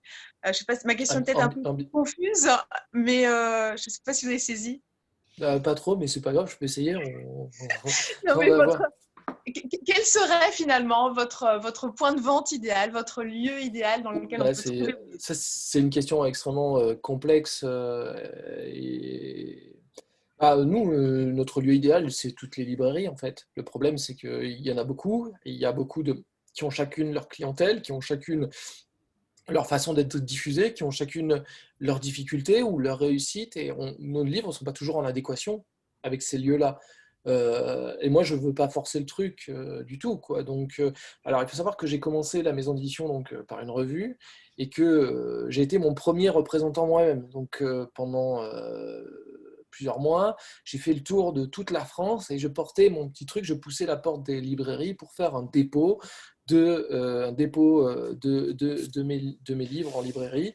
Et voilà, donc ça crée un, truc au départ. Et j'ai toujours pensé, j'ai toujours eu à cœur d'avoir une sorte d'attachement à la librairie, euh, tout en tout en gardant une certaine distance aussi, parce que finalement, euh, c'est trop dur en fait. Ça, c'est trop épuisant. C'est trop épuisant et ça m'éloignait euh, de ce que je sais faire, qui est autre chose en fait. je, j'aime bien convaincre les libraires de prendre certains de nos livres, etc je ne peux pas tous les convaincre. Je, c'est trop, je peux pas faire, je peux plus faire tour de France maintenant de, libraires, c'est très compliqué. Donc je leur fournis des outils aujourd'hui pour qu'ils aient le maximum d'informations euh, pour vendre nos livres. Je, je, travaille énormément avec les représentants de notre diffusion-distribution qui est Harmonia Mundi et je, les force en fait à, transmettre un message bien précis aux libraires pour qu'ils euh, sentent qu'on est derrière et qu'on est là, qu'on peut leur donner ce qu'ils veulent et que, et que voilà, il n'y a pas. Ce qui est intéressant avec les livres, c'est qu'il n'y a pas, je trouve, je pense, un, lieu idéal. Non, en fait, le lieu idéal, il n'existe pas. J'aimerais vendre les livres tous de la main à la main euh, au lecteur, quoi. Mais euh, parce que c'est toujours sympa, en fait. Euh, c'est toujours sympa d'apporter un plus. C'est un marqueur de plus. C'est comme, en fait, pour moi, je considère que les livres, c'est quand même comme une sorte de petite relation avec avec un objet intellectuel, donc émotionnel aussi et sensuel. Et, c'est toujours bien qu'il y ait quelqu'un qui, qui introduise, euh, au lieu de faire un date sur Mythique euh, euh, ou sur Tinder, c'est plus simple que qu'il y ait quelqu'un qui vous apporte cette nouvelle relation. Bon, sauf si vous aimez que ce soit par hasard dans un couloir ou des choses comme ça. C'est, mais Alors par rapport aux bibliothèques, je ne sais pas, j'arrive pas, je, ne suis pas trop parce qu'en fait on a essayé plein de fois de travailler avec les bibliothèques en proposant euh, des informations, mais on a toujours, c'était toujours très compliqué. Donc depuis, j'ai jamais, euh, j'ai pas creusé ce, côté-là. Je, je suis, j'ai pas, je suis content de trouver nos livres dans certaines bibliothèques. Je vais aux rencontres de bibliothèques quand on m'y invite ou quand il y a des choses intéressantes. Euh, j'y vais moi-même en bibliothèque, mais je ne je, je, sais pas, je trouve que je n'arrive pas à, bien travailler directement avec les bibliothèques. Donc, j'ai mis ça de côté. Je l'ai mis de côté. À une époque, il y avait euh, euh, ce qu'on appelle des représentants en bibliothèque, des gens qui euh, allaient présenter les livres dans chaque bibliothèque. Ça n'existe plus. c'est malheureux parce que ça aurait été vraiment intéressant. Je trouve ça vraiment intéressant. On essaye des fois de, créer des choses spécialement pour les bibliothèques, mais je veux dire, le résultat est finalement que ça, on n'arrive pas à les atteindre. Donc, euh, c'est ça. Après, euh, hmm, voilà, je ne sais pas si je réponds à cette question de lieu idéal. Euh, je ne sais pas très bien. Est-ce qu'il y a un lieu idéal? Je ne sais pas. C'est une bonne question, je trouve, mais je, sais, je ne sais pas. Peut-être, je ne sais pas. Je sais pas. Non, vous avez répondu, Dominique, hein, c'est ça C'est de la main à la main, hein, c'est votre. Ouais, mais en même temps, en même temps, je trouve que, euh, ouais, en même temps, les librairies sont aussi, sont aussi très intéressantes parce qu'il y a ce, cette intermédiation du libraire qui apporte une chose supplémentaire que moi je ne peux pas apporter, qui est bien à lui et, euh, et qui est vraiment intéressante. De, parce qu'il crée quelque chose de supplémentaire que moi je peux pas créer. Et euh, j'ai pas du tout envie de court-circuiter ça. Et je trouve que c'est euh, je sais pas un effet secondaire extrêmement pas secondaire c'est mal de le dire ça mais c'est quelque chose qui qui se cumule à tout ce qu'on a fait et ça fait un truc encore meilleur et que je contrôle pas. Et c'est pour ça que c'est intéressant parce que je le contrôle plus quoi. À partir du moment où c'est dans la librairie je le contrôle plus et c'est super. Et c'est ça qui est intéressant. Quoi. Que ça peut être négatif, ça peut être positif, ça peut être neutre, mais il se passe quelque chose de nouveau et euh, je trouve que c'est intéressant dans le jeu. C'est intéressant dans le jeu parce que sinon, ça serait bizarre en fait, je pense, si, si toutes les expériences d'achat se ressemblaient. C'est intéressant qu'elles ne se ressemblent pas toutes. Et ça, c'est possible grâce au tissu des librairies qui est assez vivant, assez riche. Quoi. Antoine? Antoine? Oui. J'étais en train de regarder mes SMS. Voilà. Ah, vous m'entendez? Oui, oui, Splendide. Bonsoir Dominique. Alors j'aime beaucoup ce que vous faites, c'est dit. Euh, j'ai trois questions, mais qui peuvent être rapides. Euh, la première, qu'est-ce qui différencie un grand animal noir d'un grand animal blanc? Est-ce qu'il y a un critère? La France veut savoir. La France veut savoir. Euh, non, il n'y en a pas, je ne crois pas. Non, non, il n'y en a pas. Euh, attendez, attendez, attendez. Non. Peut-être inconscient. Euh, peut-être inconscient. Euh, en tout cas, par exemple, pour j'avais publié donc Robert Penn Warren, Tous les hommes du roi. Je trouvais que c'était un livre lumineux, du solaire, solaire, mais d'un soleil dur, un soleil. et puis il est un peu gold aussi, il y a un côté un peu bling bling Fitzgeraldien. donc ça, ça allait. Voilà. Après, j'ai publié Watership Down, qui est aussi blanc peut-être c'est printanier aussi. Il n'aurait pas pu être noir, même si je trouve que parce que je l'ai trop publié avec un côté dark. Les deux éditions que j'ai pu faire avant, j'ai donné, j'ai trop appuyé sur le côté dark et pas assez sur, disons, un autre aspect qu'il a, qui est pastoral, qui est printanier, qui est qui est, qui est, qui est, qui est, plein d'énergie, etc. Et voilà, c'est aussi, ça vient des livres mêmes hein, qui, portent, qui portent en eux-mêmes ça. Euh, non, il n'y a pas de code caché, sauf si vous les retournez deux fois dans le miroir. Alors, deuxième question. Alors, deuxième question. Euh, ce que cela coûte, je le dis à tout le monde, c'est un immense bouquin. Il s'avère que je suis complètement dans le cœur de cible parce que j'aime beaucoup la boxe et j'aime beaucoup les livres. Alors voilà. Euh, cela dit, vous l'avez numéroté. Euh, je crois, ils sont numérotés de 1 à 5000. Ce bouquin était un peu un pari. Est-ce que le pari, il est tenu? Est-ce que vous avez réussi à diffuser, à vendre ce bouquin autant que vous l'escomptiez? Alors ça dépend parce que ce que j'escompte moi, ce que j'attends moi, c'est jamais, c'est toujours beaucoup plus haut. Ouais, c'est pas mal, c'est pas mal. C'est pas mal, c'est pas mal. Mais il en reste, hein, mais c'est pas mal quand même. C'est pas mal quand même. J'aurais je, je, je, attendu un tout petit peu mieux, mais on a fait vraiment pas mal. Vraiment pas mal. Parce que malgré tout, il faut arriver à attirer un lectorat vers ce bouquin-là, qui est quand même. Ouais, carrément, ouais, carrément, carrément. Mais c'est dommage, hein, parce que c'est un bouquin magnifique. C'est un bouquin magnifique. C'est une langue superbe au millimètre qui a vraiment été très travaillé en traduction, en post-traduction. C'est vraiment chouette. L'objet, je suis content sans plus, quoi, mais le, le, le, le, texte est vraiment très très beau et vraiment très beau. Et c'est pas que pour les amateurs comme vous, ça tombe bien. Vous êtes vraiment au cœur du truc, mais euh, moi, je ne suis pas très box et j'étais fasciné. C'est un texte fascinant, sur l'écriture surtout, en fait. C'est surtout quelque chose sur le sacrifice de la création et ça, ça me plaît beaucoup. Ça, ça me plaît beaucoup. Tout ce qu'il faut sacrifier pour arriver à quelque chose et peut-être même merder, enfin, et peut-être pas. Donc, euh, Ouais, ça c'est le ouais, le pari, on peut dire qu'il est réussi et bon, euh, pas forcément, je sais pas. Je, suis un peu entre les deux. Si, il reste plus, euh, il doit rester 500 exemplaires, donc on en a écoulé 4500, ce qui est bien en soi dans l'absolu, hein, mais bon, est-ce que c'est ce que je voulais Je ne sais plus. D'accord. Euh, magnifique objet également. alors, dernière question, on a parlé de Robert Penn Warren. Euh, alors, il, s'avère que je suis très fan, mais plus, plus généralement, euh, donc, euh, vous, vous, accordez un traitement assez particulier à Frédéric Exley, dont vous avez publié plusieurs bouquins, suite à une publication dans Les Grands Animaux, je crois. Ma question, c'est est-ce que vous seriez susceptible de faire un peu, enfin, d'entreprendre la même démarche pour d'autres auteurs pas très connus en France, déjà publiés en Grands Animaux? Et le cas échéant, pourquoi pas Robert Penn Warren, parce que c'est mon auteur préféré. Voilà. Euh, alors, euh, vous ne nous avez pas posé la question euh, par mail J'ai reçu ça il n'y a pas longtemps. Il y a quelqu'un qui me demandait si on allait en publier d'autres Pen Warren. On est plusieurs. Ah, D'accord. mais c'est parce qu'en fait, il est très éparpillé et puis les droits sont chez d'autres éditeurs. Donc, pour... ouais, c'est compliqué. Une œuvre comme la sienne, ces œuvres, ce type d'œuvre-là, c'est très compliqué ensuite de les réunir. Il y en a un autre qui m'intéresserait vraiment, mais ça va être très, très difficile. Ça va être très difficile. C'est compliqué. C'est compliqué. J'aimerais bien. Euh, enfin, la collection Les Grands Animaux, euh, c'est pas vraiment fait pour une continuité d'auteur. Moi, je suis. Enfin, c'est vraiment plus fait pour. Euh, c'est une collection qui est basée sur l'idée de créer des, un repère un petit peu orthonormé dans un monde littéraire un peu compliqué où les gens peuvent vraiment avoir confiance dans ces textes. C'est, je veux quelque chose de solide sur lesquels ils peuvent s'appuyer et puis dire ça c'est bon. Voilà, c'est tout. Ah non, non, toi t'aimes. Non, non, c'est bon, c'est tout. Oui, si quelqu'un n'arrive pas à les lire, ben, il faut qu'il recommence ou qu'il le repose et qu'il reprenne plus tard. Il n'est pas prêt. C'est voilà, c'est une, une, collection qui répond à l'absence de repères euh, un petit peu de, notre époque.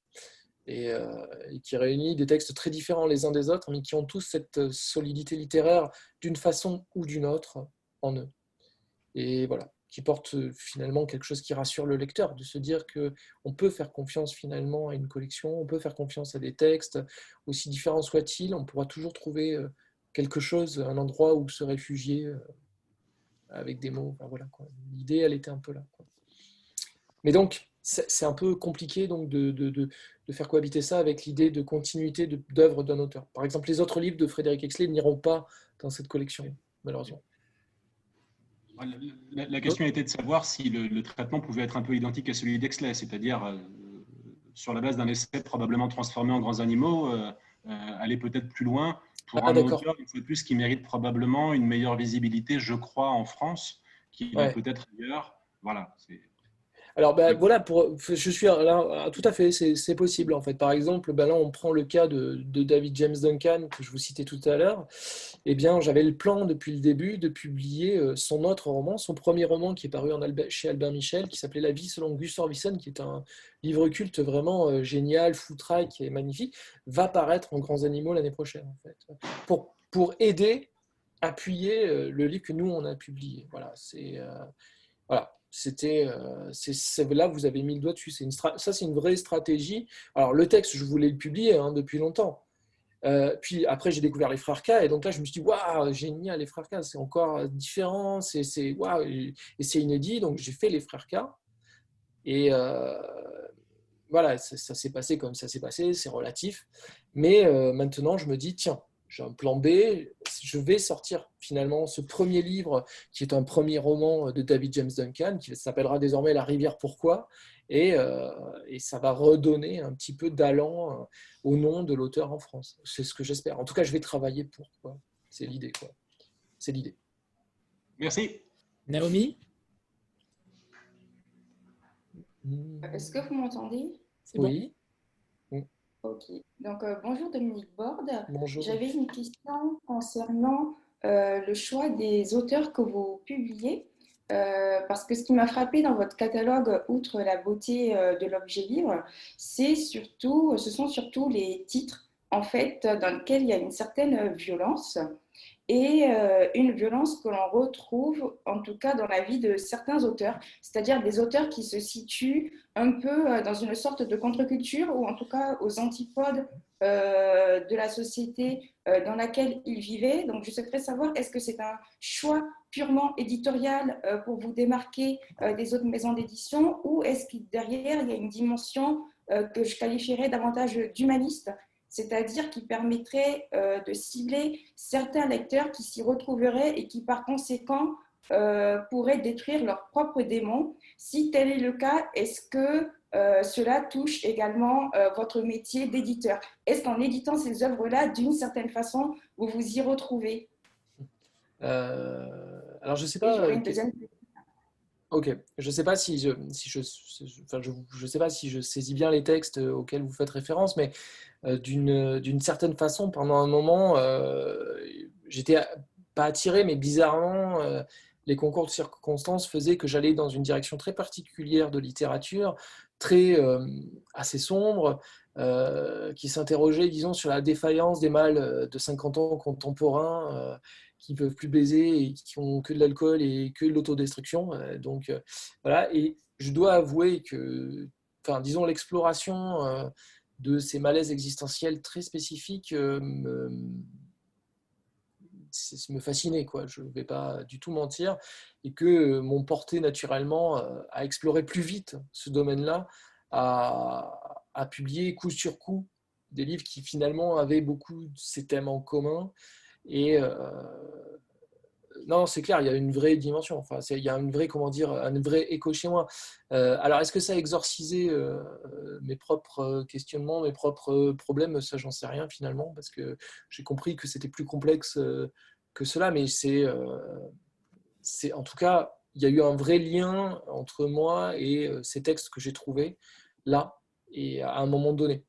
Après, il faut mettre des des guillemets, parce que euh, entre temps, entre ces textes-là, j'en ai publié d'autres qui ont peut-être eu moins de notoriété, ou que vous avez, euh, si vous regardez la chronologie de publication, c'est plus complexe. Je suis aussi euh, pas obsédé par une chose, ou alors j'essaye de faire en sorte que cette obsession ne transparaisse pas trop, trop. Donc, donc là, manifestement, j'ai bien merdé parce que vous avez bien saisi ça. Mais je suis allé aussi, je suis tout à fait capable, et c'est mon bout de job, de me dire, je, suis, je dois être capable d'aller ailleurs et, euh, de remettre en question euh, certaines obsessions qui, trop personnelles, ne deviendraient moins, deviendraient moins objectives. Et euh, donc finalement, ça m'a permis, en explorant un petit peu ces textes-là, ou en explorant un petit peu ce que je pouvais en faire ou ce qu'ils pouvaient faire de moi, ça m'a permis d'en sortir et de, les regarder avec un grand plaisir, mais d'aller ailleurs, chercher d'autres choses et apporter d'autres choses. Est-ce que j'ai répondu à votre question? J'ai l'impression. Je ne sais pas. Naomi? Oui, très bien.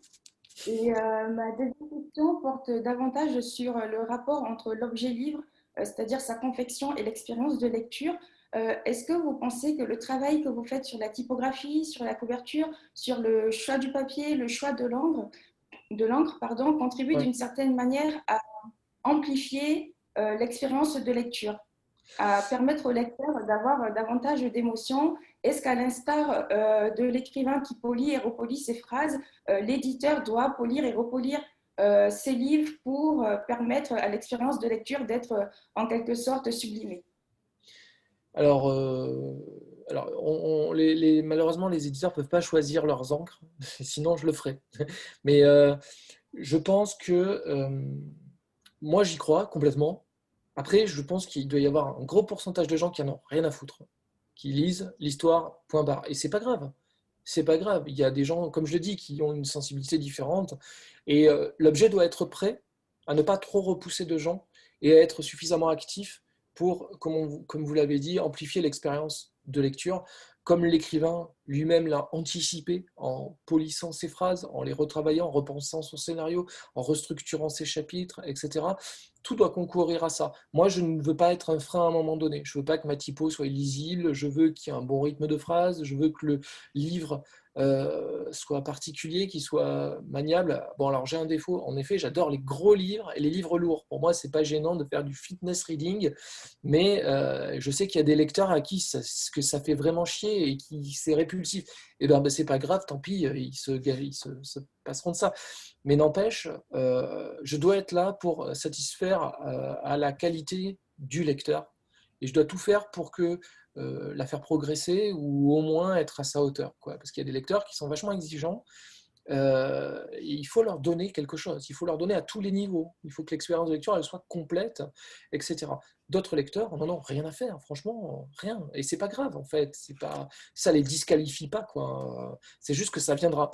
Prenons exemple pour ma mère. Maintenant, après pas mal d'années de pratique de mes propres livres, elle commence à avoir un œil un peu plus attentif aux couvertures. Alors, c'est pas gagné, mais il y a du progrès. Je dois avouer qu'il y a du progrès. Mais euh, quoi, ça fait quand même euh, plus de dix ans quoi, que je travaille, que je la travaille. Donc, euh, voilà. Bref, bref. En tout cas, oui, moi je pense, et c'est ma théorie, qu'il faut donner beaucoup pour faciliter l'expérience de lecture. Déjà pour faciliter l'arrivée du livre entre les mains du lecteur, c'est déjà le, très compliqué. Et qu'ensuite, cette expérience de lecture, cette lecture ne soit parasitée par peu de choses, quoi, pas par presque rien, quoi, qu'elle ait en elle-même, qu'elle porte en elle-même son propre mode d'emploi, ses propres conditions pour lire le livre et apprécier pleinement euh, tout ce qu'il a à lui donner. Mais euh, c'est pas déterminant non plus. il faut être euh, libre et honnête. Il y, a, des gens, ça leur importe peu et c'est pas. Moi, je j'y vois aucun problème. Sandra? Sandra, on passe à Sandra. Bonsoir Dominique. Bonsoir. Vous m'entendez bien? Ça va Oui. Euh, euh, d'abord, merci euh, de, de, partager avec nous votre passion du livre ce soir parce que c'est vraiment passionnant aussi pour nous vos, livres, euh, ils sont magnifiques, on le sait tous, hein, je pense qu'on peut tous s'accorder là-dessus. Euh, vous atteignez aussi euh, une qualité voilà, de l'objet et une qualité littéraire, hein, vous en avez largement parlé. maintenant, je me posais la question, votre maison d'édition, vous, qu'est-ce que vous, vous en espérez encore aujourd'hui? De quoi vous rêvez surtout? C'est plutôt ça ma question.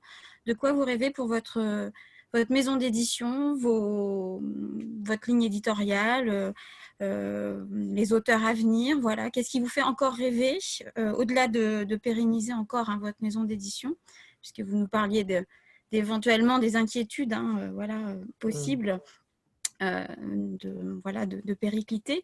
Voilà. Qu'est-ce qui vous, quels sont encore vos désirs, vos rêves, plutôt, plutôt vos rêves pour votre maison d'édition? Euh, en fait, il y a. C'est assez simple. Hein.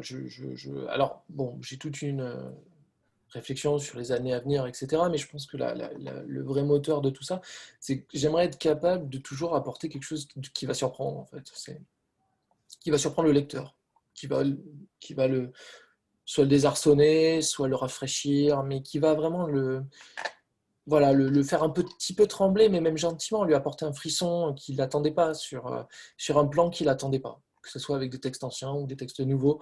C'est vraiment quelque chose qui me. ou le faire réfléchir, ou le, et, toujours pouvoir être capable de ménager la surprise. Euh, je pense que c'est la clé. Enfin, pour moi, c'est ce qui m'anime. C'est comme dans un couple. Quoi. Il faut être capable 10 ans, 15 ans, 20 ans après, de pouvoir euh, rafraîchir la relation qu'on a, de pouvoir euh, surprendre l'autre, sans, sans, encore une fois, sans le décontenancer, quoi, sans le perturber, bah, sinon il s'en va trop, il s'en va. Mais euh, d'être capable de ça, c'est aussi une façon de toujours se remettre en question, de rester sur le qui-vive, de de remettre le travail sur, sur le de, de, remettre ça sur le plan de travail et de continuer et de pas euh, de pas se laisser porter quoi et euh, ça je trouve ça intéressant c'est vraiment ça mon moteur quoi si si à un moment donné je perds ça si j'arrête de, chercher des livres qui vont surprendre, qui, et chercher des façons de surprendre les gens pour des livres qui vont pas les surprendre, ou de, de, de c'est, là, j'arrêterai, quoi, je pense. J'ai aucun intérêt, en fait. S'il n'y a pas de, difficulté, en fait, si tout est sur des rails, euh, si on doit attendre la nouvelle merveille que va nous vendre tel euh, agent, etc., ça, ça peut d'intérêt. C'est intéressant d'avoir des défis, quels qu'ils soient, en fait c'est le concept même de défi, de choses difficiles à faire, de, choses qui vont nous réveiller, qui vont euh, nous mettre euh, un petit peu plus en avant ou en arrière, qu'il va falloir repenser différemment. C'est ça qui est intéressant. C'est ça, vraiment tout le temps. Tout le temps. Et est-ce que ça peut passer par, par lancer, par exemple, une nouvelle collection, oser quelque chose de, nouveau finalement? Oui, complètement. Complètement, les collections sont faites pour ça en fait. L'idée des collections, c'est créer des, nouveaux espaces, euh, euh, des nouveaux espaces intellectuels, émotionnels, un peu différents. Euh, voilà, c'est ça. C'est que ça soit ça ou que ça soit autre chose en fait. vraiment, je, je, suis juste curieux. J'ai juste envie de garder cette curiosité pour la surprise des autres, l'enthousiasme, l'émotion, pouvoir surprendre encore après tant d'années. C'est ça qui est intéressant, quoi. Ne pas à ne pas euh, comment dire s'endormir dans une routine euh, intellectuelle, pragmatique, d'entreprise, euh, essayer des nouvelles choses. là, je vois qu'il y a quelqu'un qui poste l'éclaireur et en effet, c'est c'est le cas typique de publication. Je trouve que c'est un, un, ensemble de livres, c'est un, un, ensemble de romans graphiques qu'il fallait faire, ça c'est une évidence. Mais j'avais envie aussi de le faire parce que je sais que c'est hyper intéressant dans la façon de le faire parce que c'était un truc qui était très difficile à faire, très complexe. Euh, il faut avoir un discours particulier. on arrive avec un gros paquet de bouquins je les avais, qui sont énormes. Il y a trois bouquins, ça fait 1456 pages. Et c'est hyper intéressant parce que ça va réveiller des choses, parce que ça va nous réveiller nous aussi. Et ça tout le temps, tout le temps, tout le temps, tout le temps de se renouveler, quitte à explorer plutôt des domaines euh, compliqués, d'autres domaines de langue, d'autres domaines, euh, comment dire, de genre, dans quelques années, je vais publier, je vais faire un hommage à toutes ces littératures que j'ai aimées. j'ai choisi, je suis tombé sur un texte, pour moi, c'est l'hommage parfait à, tous ces démarreurs qui ont été pour moi King, Simmons euh, et tout ça. Et je suis tellement content, mais je suis tellement à milieu de publier un truc comme ça. C'est tellement pas euh, le genre de la maison, mais je vais quand même le faire parce que ça, ça, ça va me permettre de réfléchir à des nouvelles choses, à recommencer. Ouais, c'est comme ça. Et, euh, et ça, je pense que voilà, c'est apporter un peu de fraîcheur.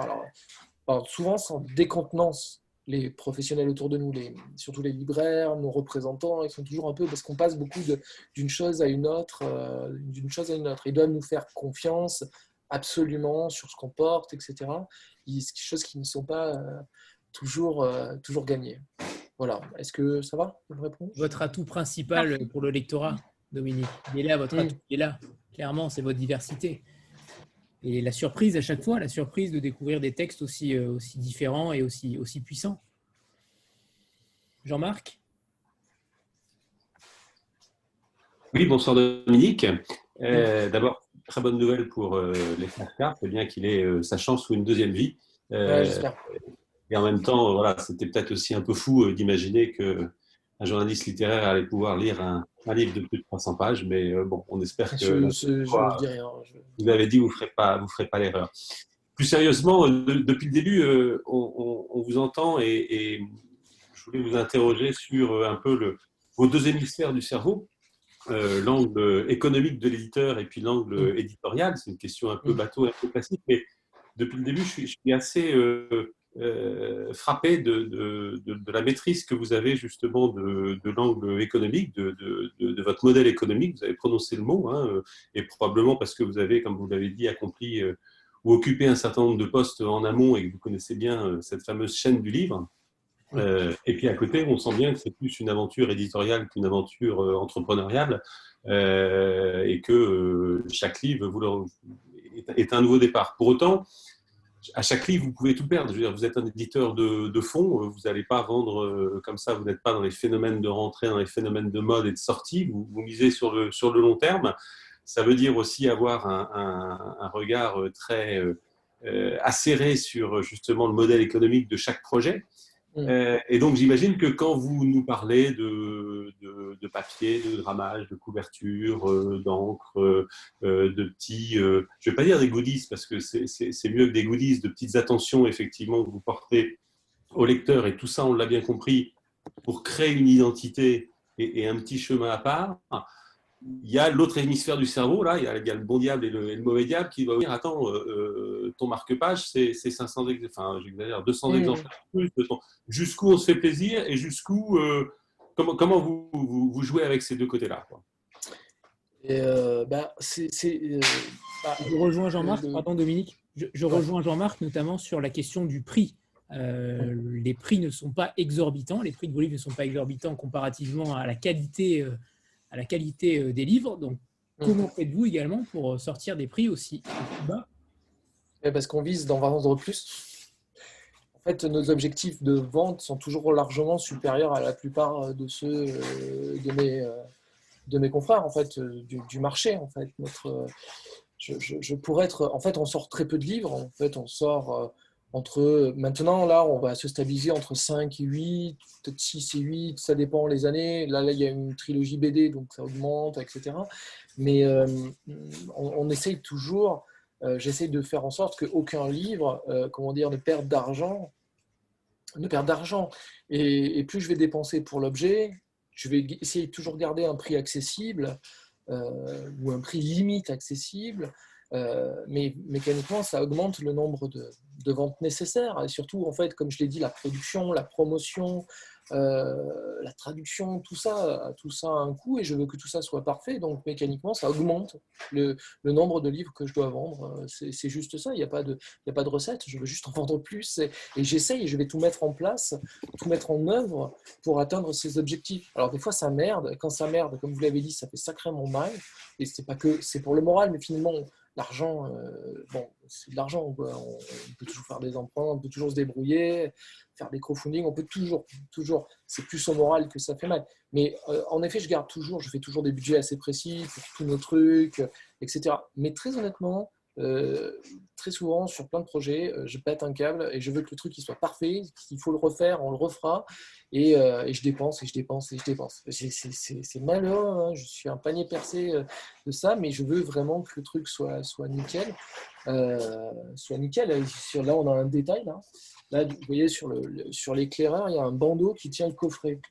Et, et ben, je l'ai fait quatre fois quatre fois, je l'ai fait, je l'ai fait quatre fois et ça m'allait jamais. Et là, ça, maintenant, il est super bien celui-là, il est parfait et euh, bah, presque parfait. Euh, et, ça coûte de la thune, tout coûte de la thune, mais il faut que ça soit parfait. Il faut que ça soit parfait. J'ai qu'une fois pour le publier. J'ai qu'une chance de le publier comme ça. Et si c'est pas parfait, c'est nul, c'est con, quoi. C'est mon job que ça soit le mieux possible. Parfait, c'est impossible. Que ce soit le mieux possible de mes capacités. Et quitte à dépenser, à perdre de l'argent, ben, voilà, il faudra en vendre plus. Euh, bon, au bout d'un moment, ça devient compliqué parce qu'il n'y a pas assez de livres pour. euh, eh ben tant pis, on le fait à perte. Dans ce cas-là, on le fait à perte, on essaiera de tout vendre et on essaiera de trouver une autre façon d'amortir. Euh, d'amortir. Hein. Des fois, c'est des équilibres qui sont comme ça. Des fois, il faut publier les livres avec le plus de travail, de passion, de thunes, de, de tout ce qu'on a possible, parce qu'il n'y a pas d'autre façon de faire. Enfin, j'estime qu'il n'y en a pas d'autre. C'est un peu obsessionnel, c'est un peu problématique c'est très risqué, mais bon, bah voilà, j'ai pas trouvé d'autre façon de le faire. Et, voilà, c'est comme ça. Et mon équipe est derrière moi avec ça. Et ma question complémentaire, à la limite, c'était justement quand il y a un livre qui marche très bien et vu la qualité que vous y mettez, et j'imagine que fixer les tirages, ça ne doit pas être euh, facile. Quand il y a un livre qui marche très bien, qui est très épuisé, ça doit vous faire enrager de ne pas pouvoir le retirer euh, aussi facilement. Euh, il y, a des livres qui sont, qui sont dans ce cas-là qui sont vraiment embêtants. Il y a des livres qui sont où on est à la limite. c'est très compliqué. Ouais. Ça, ça, c'est un cas qui se présente assez régulièrement parce que les coûts sont très chers. En fait, les coûts unitaires sont très chers et les réimpressions sont finalement comment dire, trop petites pour amortir ces coûts unitaires. Enfin, quand on en imprime moins, le coût unitaire augmente de façon, il est x4, x5. Et donc, ces fameuses réimpressions empêchent des fois, nous font perdre tout ce qu'on a peut-être gagné, etc. Donc ça, c'est très, euh, très compliqué. On a souvent ce, problème-là. Euh, ce problème C'est pour ça que, par exemple, un titre comme Ce que cela coûte, je l'ai tiré en série limitée, parce que j'ai créé tout mon budget autour de ça. Cette idée, je vais en faire 5000, il n'y en aura pas plus. Et voilà. Et pour équilibrer, il fallait en vendre, il fallait en vendre 4000, je ne sais plus combien. Et voilà, on l'a fait à juste, juste, on l'a fait, mais c'est très bien. Voilà, c'est ce que le livre. Euh, enfin, le livre méritait bien plus, méritait bien plus, mais je, je, c'est ce que je me sentais capable de faire et c'est ce qu'on a réussi à faire. Euh, voilà, un projet comme l'éclaireur, lui, s'amortit quand j'ai tout vendu et encore. Là, avec cette histoire de bandeau, là, je ne comprends pas que ça ne se soit pas fait tout seul très bien dès le premier coup. Mais euh, je ne comprends pas. Voilà, moi j'ai dit je veux le bandeau super bien comme ça, j'ai mis le poids. en fait, je me suis trompé partout. Je n'ai pas dû faire une phrase de correcte. Et euh, donc voilà. Donc, euh, donc, mais non, non, mais j'ai un vrai, j'ai un œil sur le, sur le radar économique. Mais à un moment donné, des fois, il faut lâcher le truc. Il faut dire non, on va passer deux mois, trois mois de plus, le traducteur va revenir, on va refaire. Euh, c'est pas qu'une question de papier, c'est aussi une question de travail humain, c'est toute une équipe qui travaille, on va re-relire, on va recommencer, on va replancher sur la quatrième, on va replancher sur l'argumentaire, sur qu'est-ce qu'on va faire en communication, qu'est-ce qu'on va poster sur les réseaux, comment on va le faire, à qui, comment on va en parler, quel attaché de presse, quel prix, machin. Des fois, il faut juste dépenser plus d'argent et le livre finira par arriver entre les mains des lecteurs. Des fois, souvent ça marche. Honnêtement, souvent ça marche. Des fois, ça marche pas je pense que c'est forcément la faute de l'éditeur, c'est jamais la faute du livre. Donc, euh, et peut-être qu'il n'a pas assez dépensé de son énergie, il n'a pas eu assez d'idées, moins, hein, je ne vais pas accuser les autres, mais moins, etc. Et idem pour l'argent. Donc maintenant, je ne fais plus trop cas de ça. Je préfère suer encore un peu, s'ouvrir encore un peu, euh, dépenser encore un peu et me creuser la tête pour avoir encore d'autres idées que de me regretter ensuite et de faire en sorte que, enfin, que l'auteur regrette de m'avoir fait confiance. S'il est mort, c'est encore pire, quoi. On, ne lui fait pas honneur. C'est, ça, c'est un truc vraiment euh, très particulier. j'ai eu la prégnance, une prégnance économique pendant une période et j'allais très très lentement, justement pour vendre le maximum de choses, pour être sûr de pouvoir faire le livre suivant. Voilà. Et au bout d'un moment, je me suis détaché de ça. il faut juste faire le livre. Il faut que le livre soit le plus abouti possible, le plus intéressant possible pour, euh, pour l'auteur, pour le lecteur final, euh, etc. Pour tout le monde. Et qu'il soit suffisamment cher, mais pas trop non plus, pour pouvoir payer toute la chaîne, que le libraire y trouve son compte, que le diffuseur et le distributeur y tout son compte, et que nous, derrière, on puisse rémunérer correctement l'auteur, etc. etc., etc. C'est un équilibre qui est très compliqué. Le prix du livre en France est complexe, à la fois trop et pas assez élevé. Enfin, c'est des questions qui sont très difficiles, qui nous interrogent tout le temps sur, sur quel est jusqu'à où on peut aller euh, dans tout ça. Mais des fois, il faut juste euh, foncer tête baissée, ne vienne que pourri, et puis on verra. Voilà, je, je suis d'accord avec vous, il y a deux hémisphères, il y en a un qui doit se taire des fois, c'est tout. Thierry? Thierry? Bonjour euh, Dominique, bonjour. à tous. Bonjour Thierry. je vais faire comme Antoine, je vais annoncer deux questions. on joue à pyramide en fait. Chez... Ouais, voilà, c'est ça. Attention, on euh, je suis rentrée chez euh, Monsieur Toussaint l'ouverture euh, par les nouvelles, notamment Julien Campredon. Euh, Breton, tu sais pas pour l'amour des elfes, tu dis ça parce que tu m'aimes. Voilà, des choses comme ça. Et puis après, j'ai un peu laissé faire, je suivais un peu la maison d'édition parce que ça m'intéressait pour toutes les raisons qu'on a évoquées jusqu'ici. Mhm. et là arrive, bam, la BD avec moi, ce que j'aime, c'est les montres. Enfin, j'ai trouvé ça absolument génial. Je me suis dit, tiens, Monsieur Toussaint l'ouverture fait de la BD géniale. Et là, euh, je viens de découvrir, alors malheur à moi, je ne suis pas toute l'évolution, euh, malheureusement, au fur et à mesure, mais je viens de tomber sur la collection La Belle Colère. Et je pense qu'on est plusieurs à vouloir poser des questions là-dessus. Euh, mais du coup, c'est des livres donc, sur les ados. Moi, je le vois un peu comme des livres, pas forcément sur le qui va laisser la parole à des personnages adolescents, parce qu'il est important de faire la différence entre le personnage et le public visé. Et ma question porte justement euh, sur euh, bah, la naissance de cette collection et puis sur le public euh, que vous visiez avec. La naissance de la collection, ça s'est fait un petit peu par hasard, c'est un concours de circonstances. Ça faisait longtemps que j'avais des textes, vous l'avez très bien défini, qui, parlent de l'adolescence, sans être pour les adolescents forcément. C'est des choses qui m'intéressent beaucoup, de transition extrêmement riche, extrêmement euh, euh, complexe, fascinante, chargée en phéromones, en émotions. Euh, je trouve que c'est le berceau de beaucoup de, grands livres.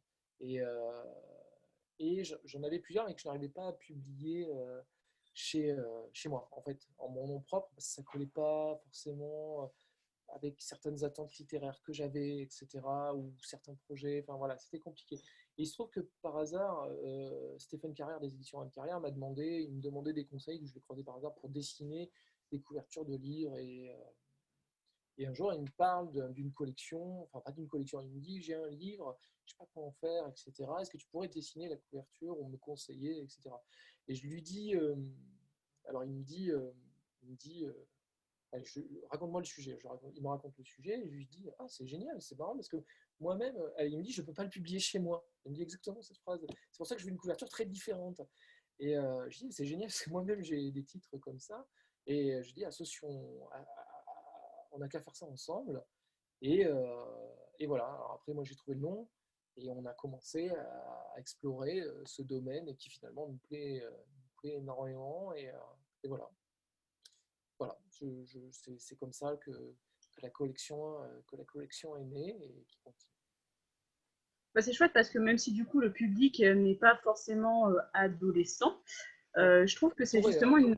Oui, il pourrait, mais on parlait tout à l'heure de Salinger avec la trappe moi je trouve qu'on rentre un peu dans ce, eh ben, dans ce type de texte. Et je pense que justement, il y a des, adolescents qui sont très demandeurs de textes un petit peu plus euh, complexes que ce qu'on leur offre aujourd'hui. Parce que moi, je travaille dans la jeunesse et, je me dis, c'est des textes que du coup, j'aurais plaisir à leur proposer s'ils me disent, bah, j'aimerais un truc qui me demande un peu plus d'attention, un peu plus d'empathie ou je ne sais pas, enfin d'autres choses. Mais euh, voilà, du coup, euh, c'était ma question sur la collection La Belle Colère. Bah, c'est ça, c'est exactement, euh, exactement ça. Alors, je les publie pour les adultes parce que, en fait, moi, je sais m'adresser aux adultes et puis je, je les publie pour les adultes parce que, d'une certaine façon, c'est pas prendre les ados pour des idiots. Euh, ils seront capables d'y aller, euh, ils seront conseillés par les bibliothécaires, par les libraires et c'est, les faire progresser aussi dans un chemin de lecture si jamais ça les intéresse. C'est ça. Après, moi, c'est encore une fois, c'est parce que le domaine vraiment m'intéresse, ça me fascine. Quoi. Il y a toujours un peu ce côté euh, aussi exploration de, certaines, choses qui, nous obsèdent. Et, euh, et, les textes que moi je publie, est-ce qu'on on est, on est, on est, on bicéphale en fait. On n'a pas droit de veto. Enfin, on pourrait avoir un droit de veto sur les textes de l'un de l'autre. Mais donc, les, les deux les, souvent les textes sont très très différents. Lui, il explore certains trucs. Moi, je suis vraiment dans une frange très euh, ado, un peu borderline, avec des problèmes spécifiques, ou qui, sans problème, mais avec un environnement bizarre, ou qui a subi des choses. Ça, ça m'intéresse énormément. Quoi. Vraiment, j'ai envie toujours de creuser euh, cet aspect-là, et euh, ça, ça me plaît. Quoi. Vraiment, ça, ça me plaît.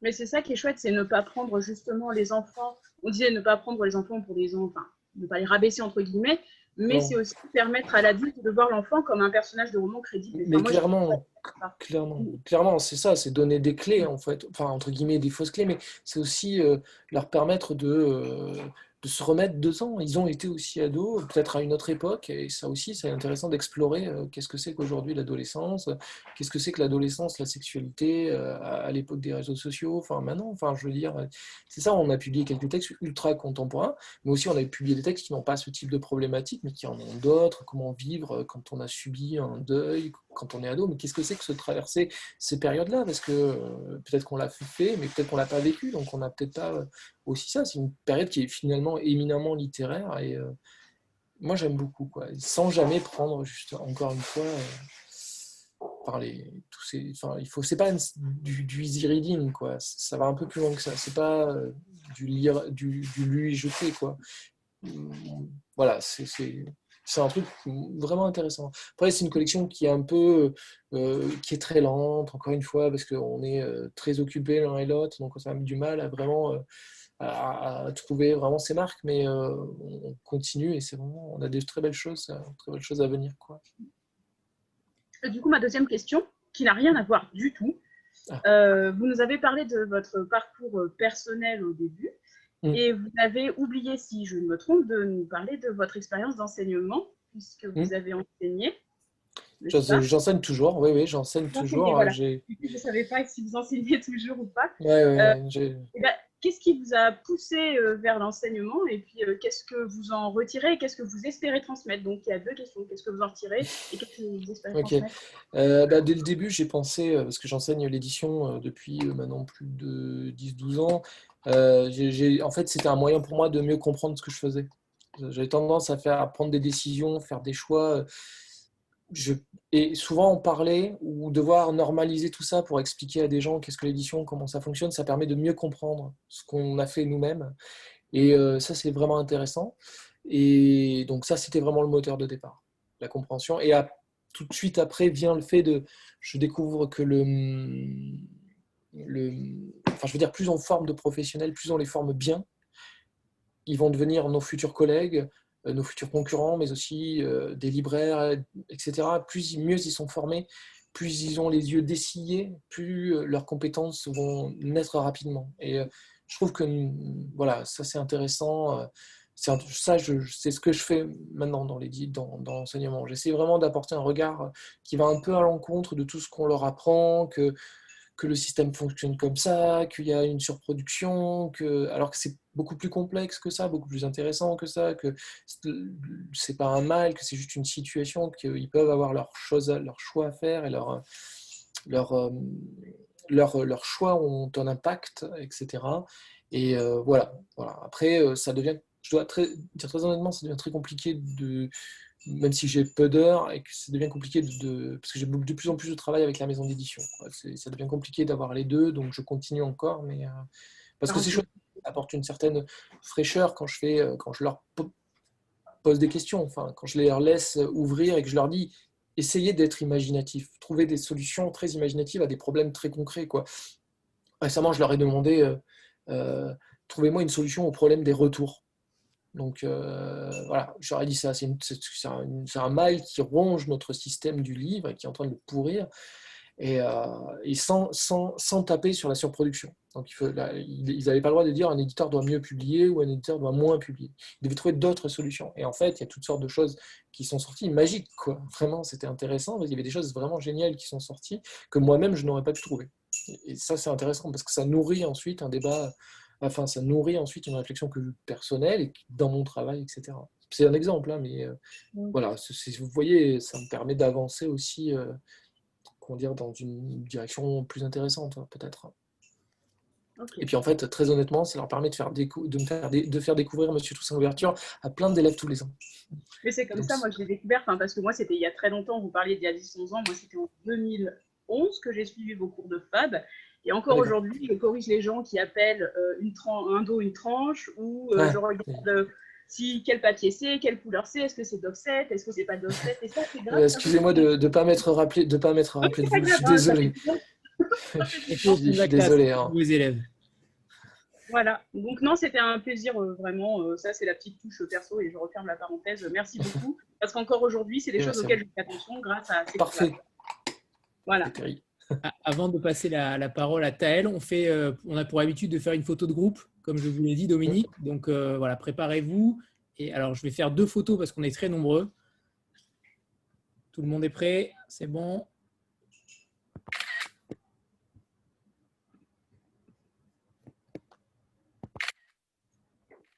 C'est bon, super. Super. Merci. Taël, c'est à toi.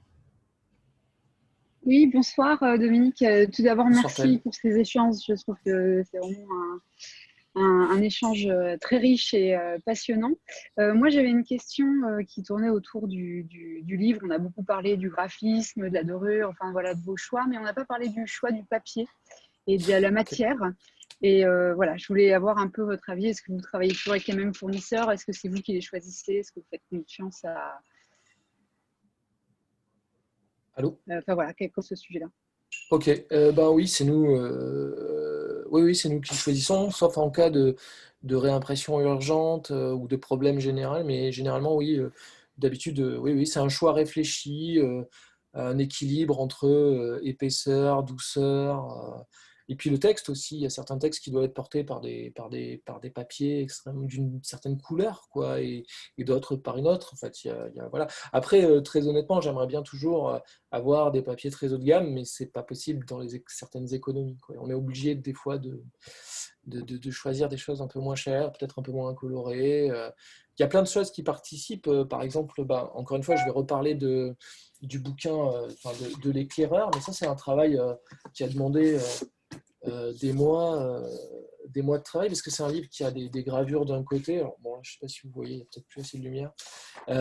et en fait, derrière, il n'y a rien. Donc, en fait, il fallait trouver un papier qui soit à la fois, qui ait de très bonnes qualités d'impression et en même temps qui ait une certaine opacité pour pas voir derrière.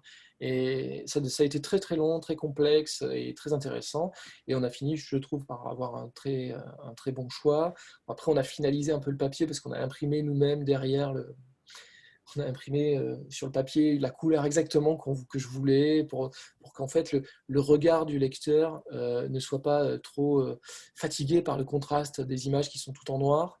Et voilà, il y a toute une réflexion de, de, de cet ordre-là, parce que je trouve que c'est quand même la une partie extrêmement comment dire, importante du rapport au livre. On le tient entre ses pouces, on le touche en permanence. Quoi.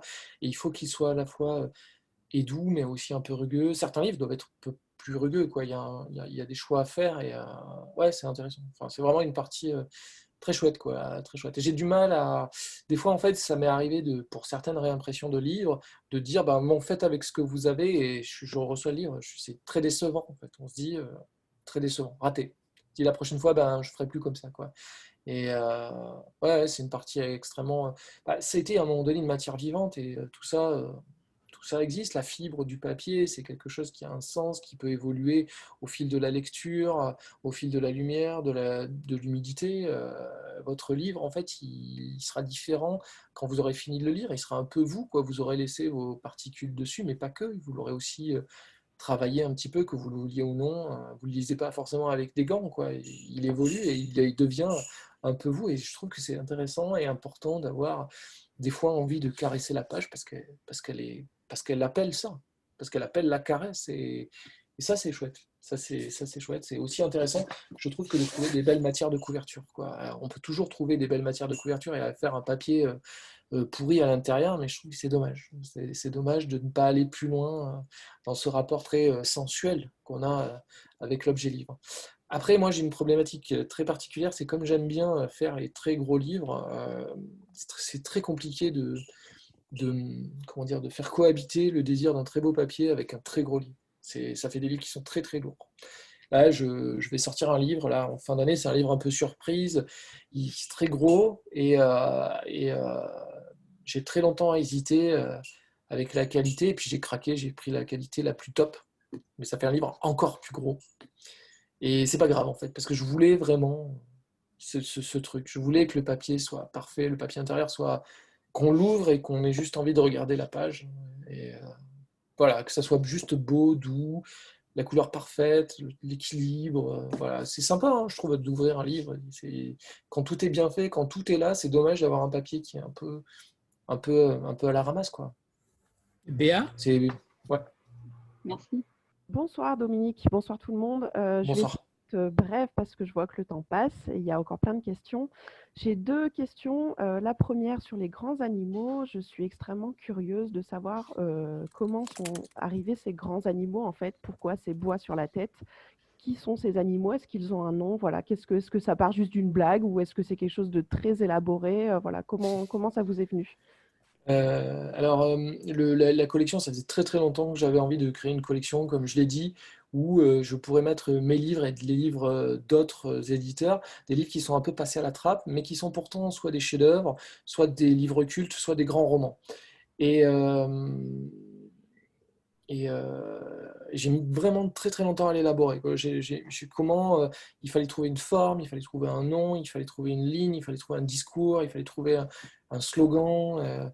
Voilà, et, euh, euh, et, un nom. C'est souvent dans les collections, le, nom est hyper important. Et donc celui-là, euh, c'était. En fait, il se trouve qu'une fois, j'étais en, vacances dans un endroit vers les châteaux de la Loire. Et une fois, je suis passé devant un panneau où il y avait marqué Attention, traversée de grands animaux j'ai mis ça dans un coin de ma tête et un peu ah, longtemps après, ce, nom est ressorti. Alors il se trouve que j'ai vérifié, le, panneau n'existe pas vraiment, ou je n'ai jamais réussi à le retrouver, donc je ne sais pas très bien euh, ce qui s'est passé. Donc le nom était là. Et alors pour les animaux, euh, des, pour les bois des animaux, alors très honnêtement, je ne sais pas. Je, dois avouer, j'ai fait ça il y a très longtemps pour une autre couverture il y a très très longtemps. C'était un détail sur une couverture que je n'ai pas utilisée d'une revue. Je ne sais même pas pourquoi je l'ai fait. Je trouvais ça trop marrant. C'était un oiseau qui avait des cornes. Je trouvais ça trop top. J'aimerais bien. Vois, il a des bois en fait. C'est trop bien. Il n'a pas des cornes en fait. Il a des bois et il peut se défendre si on l'attaque. Et puis il a trop de style en fait. Je trouve que ça fait du style. Les je suis n'importe quoi là. Ça fait deux heures que je parle. Euh, non, non. Et, en fait, je l'ai réutilisé puis je le garde. Je trouve ça, je trouve ça top. Je trouve ça bizarre à souhait. Ça représente un peu ces livres qui ont des profils tous différents les uns des autres. Ça. Euh, ça ça, ça donne quelque chose, ça leur donne une petite identité spécifique euh, de plus, un peu pas de côté. Et voilà, c'est un détail après tout, c'est un détail. Et, euh, la collection, je trouve qu'elle est, qu'elle est, qu'elle est bien avec ou sans. Elle est peut-être mieux avec, je sais pas. Elle est bien, elle est très bien avec. Quoi qu'il arrive, elle est très bien. Je n'enlève pas alors. non, on garde, on garde. Euh, et puis, si, puis, si on n'a pas vraiment l'explication finale de ces grands animaux, ça reste un des mystères ouais. de l'ouverture. Donc voilà, c'est très bien aussi. Euh, ma deuxième question, c'était une question moi qui me tient euh, à cœur dans, toutes ces rencontres qu'on a pu faire avec les éditeurs, c'est la question des traducteurs. Mmh. J'avais euh, visionné votre, votre passage à la grande librairie mmh. où vous disiez que certains textes, vous vouliez les publier, mais vous ne les aviez pas lus. Ça m'a un peu interpellée et je me demandais plus généralement comment est-ce que vous travaillez sur les traductions. Est-ce que vous lisez en VO ou pas du tout euh, Voilà, comment, comment vous travaillez sur cette partie-là, en fait, sur les textes euh, étrangers? Alors, ça dépend euh, des traducteurs avec qui je travaille. J'ai désormais quelques traducteurs vraiment que je connais tellement bien que je sais exactement à quoi m'attendre dans, dans, leur travail. Donc, mais globalement, le travail est quand même toujours le même. C'est-à-dire que donc on fait faire des essais aux traducteurs si ça va, c'est cool. Si ça va pas, ben on lui dit, on voit s'il retouche ou on recommence. Et puis après, on signe le contrat. Et puis le, traducteur travaille, il nous fait des remises échelonnées euh, pour qu'on puisse suivre le texte et que c'est l'avancée. Mais des fois, on n'a pas le temps. Donc euh, euh, l'étape suivante, c'est il y a toujours un lecteur. Généralement, c'est moi, mais je fais ce qu'on travaille en VOVF, hein. c'est-à-dire que je prends le texte, je prends la VO et je lis ligne à ligne. Je, je, je, regarde ce qui a été fait. C'est pas alors, dans un premier temps, ce n'est pas forcément euh, pour, euh, pour polisser le travail du. Euh, comment dire, vérifier le travail du traducteur, c'est plus pour voir s'il n'y a rien, rien qui a été oublié. rien qui a été oublié. Mais finalement aussi, ça, permet de, ça me permet de totalement m'investir dans le texte de l'auteur et de refaire le cheminement qui a été fait et par le traducteur, comment il en est arrivé à faire tel tel choix, et derrière comment l'auteur, lui, en, est arrivé à faire ses choix à lui, et comment moi je peux intervenir, et comment, euh, euh, comment nous on peut intervenir, et à combien on doit intervenir, quel sera le processus derrière d'aide à la traduction, c'est-à-dire de post-traduction, qui parfois est beaucoup plus long que la traduction elle-même, euh, et, euh, et, qui nous permet de plonger plus dans le cœur du texte. Et euh, donc c'est comme ça qu'on fait. Et des fois, bon, il faut pas se, faut pas se leurrer, les, post-traductions, elles sont très loin, elles sont très profondes. On, on soumet des, des, manuscrits complètement couverts de rouge au traducteur qui valide, valide pas, revient vers nous avec d'autres solutions. Et puis après, on refait ça et on refait et on refait jusqu'à ce que le truc il fonctionne vraiment bien, jusqu'à ce que on sache, je sache pertinemment exactement où voulait aller l'auteur, où est allé le traducteur et où moi je peux faire aller le texte. C'est ça. Moi je considère le texte que je reçois du traducteur comme un, euh, comme un moteur qui a un régime particulier, qui tourne à 60-80% du texte d'origine, et à moi de faire en sorte de monter ce régime à 90, 95, 100% si c'est possible. Ça l'est rarement, hein, mais euh, voilà, et donc à tous, parce que c'est un mélange de subjectivité, euh, parce que je suis pas seul à relire. Je relis une fois, quelqu'un d'autre, euh, Lisa qui travaille avec moi va relire, ou Jean-François, ou on a des relecteurs freelance qui vont travailler derrière, qui vont ensuite soumettre leurs corrections au traducteur. Ensuite, le traducteur va euh, relire à son tour. Et cet échange, arrêtez de faire des blagues là dans le truc, cet échange de, de, Je vais allumer la lumière cet échange de merde, ça marche plus. Cet échange de, subjectivité euh, va nourrir le texte et lui faire atteindre un vrai, euh, à mon avis, une vraie objectivité qualitative. Et, euh, et ça, c'est génial. On est vraiment les mains dans ouais, on est vraiment dans les mains dans le texte et on voit comment derrière le lecteur va le ressentir. Quoi. Et le but du jeu, c'est que tout disparaisse, en fait, qu'il n'y ait plus aucun échafaudage, qu'il n'y ait plus rien, plus de plâtre, plus de bêtises, plus de, plus de choses, et que qui n'arrête la lecture et que l'idée, les volontés, les stratégies de l'auteur transparaissent parfaitement, tout fonctionne et tout fonctionne quoi. C'est ça, c'est très long. Très honnêtement, c'est très très long. Parfois, c'est très long parce que des fois, les souvent les textes sont très gros.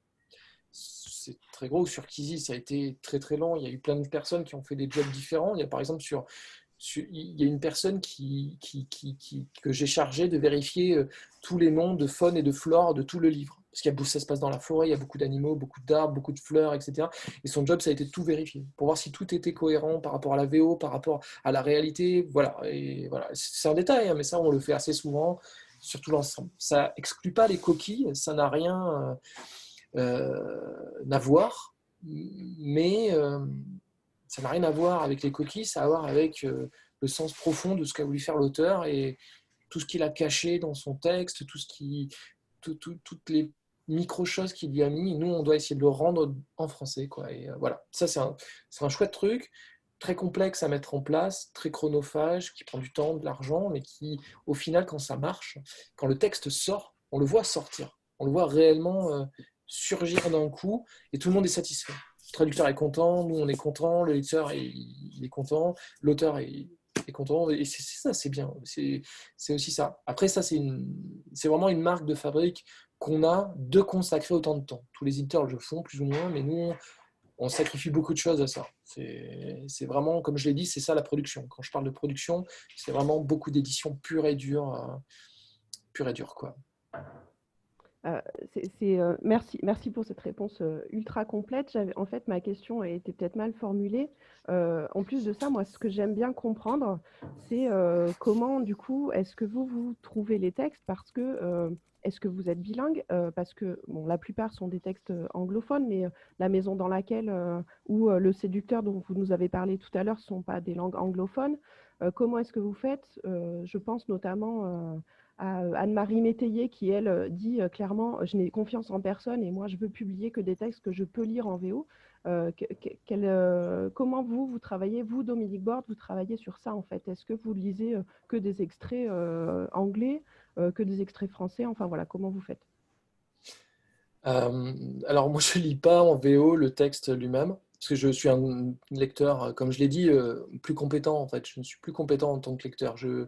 Je n'arrive plus à, réellement profiter d'une histoire, à savoir. Euh, euh, je n'arrive plus à juger en fait. Quand je lis, est-ce qu'il faut que je me fasse confiance? Est-ce que j'aime le livre parce que je suis moi? Ou est-ce que j'aime le livre parce qu'il est bon? Et donc, euh, comme ça, j'ai un peu laissé tomber cette façon euh, d'approcher le texte étranger. En littérature française, c'est un peu différent parce que euh, c'est pas pareil. En fait, il y a vraiment quelque chose d'autre. Euh, donc en anglais, je, suis et en anglais ou dans n'importe quelle langue, en fait, je, je passe par d'autres chemins. Donc, qu'est-ce que c'est que ces chemins? Et en fait, c'est assez simple. Je fais confiance aux gens qui ont lu le livre, dans le sens où je vais lire tout ce qui a été écrit et tout ce qui a été dit sur un livre publié en langue étrangère, quelle que soit la langue. Tout, tout, ce qui, tout ce qui a été produit, que ce soit des chroniques, que ce soit des critiques dans la presse, que ce soit des avis de lecteurs, que ce soit des, trucs de cosplay, que ce soit des vidéos, n'importe quoi, je lis tout, tout ça. Et, et d'une certaine façon, je ne fais pas du tout confiance à ce que dit un lecteur dans le livre. Pour moi, qu'on soit d'accord, euh, je pense qu'un livre est, comme toute œuvre d'art, euh, quelque chose qui est, il faut du temps pour réussir à la comprendre, pour réussir à vraiment la comprendre, et il faut encore plus de temps pour pouvoir écrire quelque chose sur cette expérience qu'on a eue. C'est pas pour rien que des fois il faut voir des dizaines de fois un tableau pour vraiment être subjugué. Alors il y a des gens qui peuvent, qui ont cette, euh, ces intuitions ou ces compétences-là euh, d'y arriver, mais globalement je pense pas. Mais néanmoins, tout ce qui est écrit sur ces livres-là, disent quelque chose. Et mon job à moi, c'est ressentir ce que disent ces choses-là. Et souvent, je m'en sers pour comprendre que ce livre, il est pour moi et que ce livre, il fonctionne de certaines façons. Du moins, il provoque certaines choses chez les lecteurs. Il va provoquer euh, de l'émotion, ou il va plutôt les désarçonner, ou il va plutôt, euh, je sais pas, ça peut être n'importe quoi, ou il va plutôt les surprendre. et une fois que j'ai tout ça, Une fois que j'ai tout ça, dans ma tête, je crée une sorte de livre un peu magique, un livre merveilleux qui brille, et euh, c'est le livre parfait. C'est ce livre-là. Et moi, je vais travailler dans toutes les directions possibles pour euh, que ce livre parfait, ou plutôt que le livre que moi j'ai entre les mains, la traduction par exemple que j'ai entre les mains, elle atteigne ce livre parfait-là, que les deux ne fassent plus qu'un seul.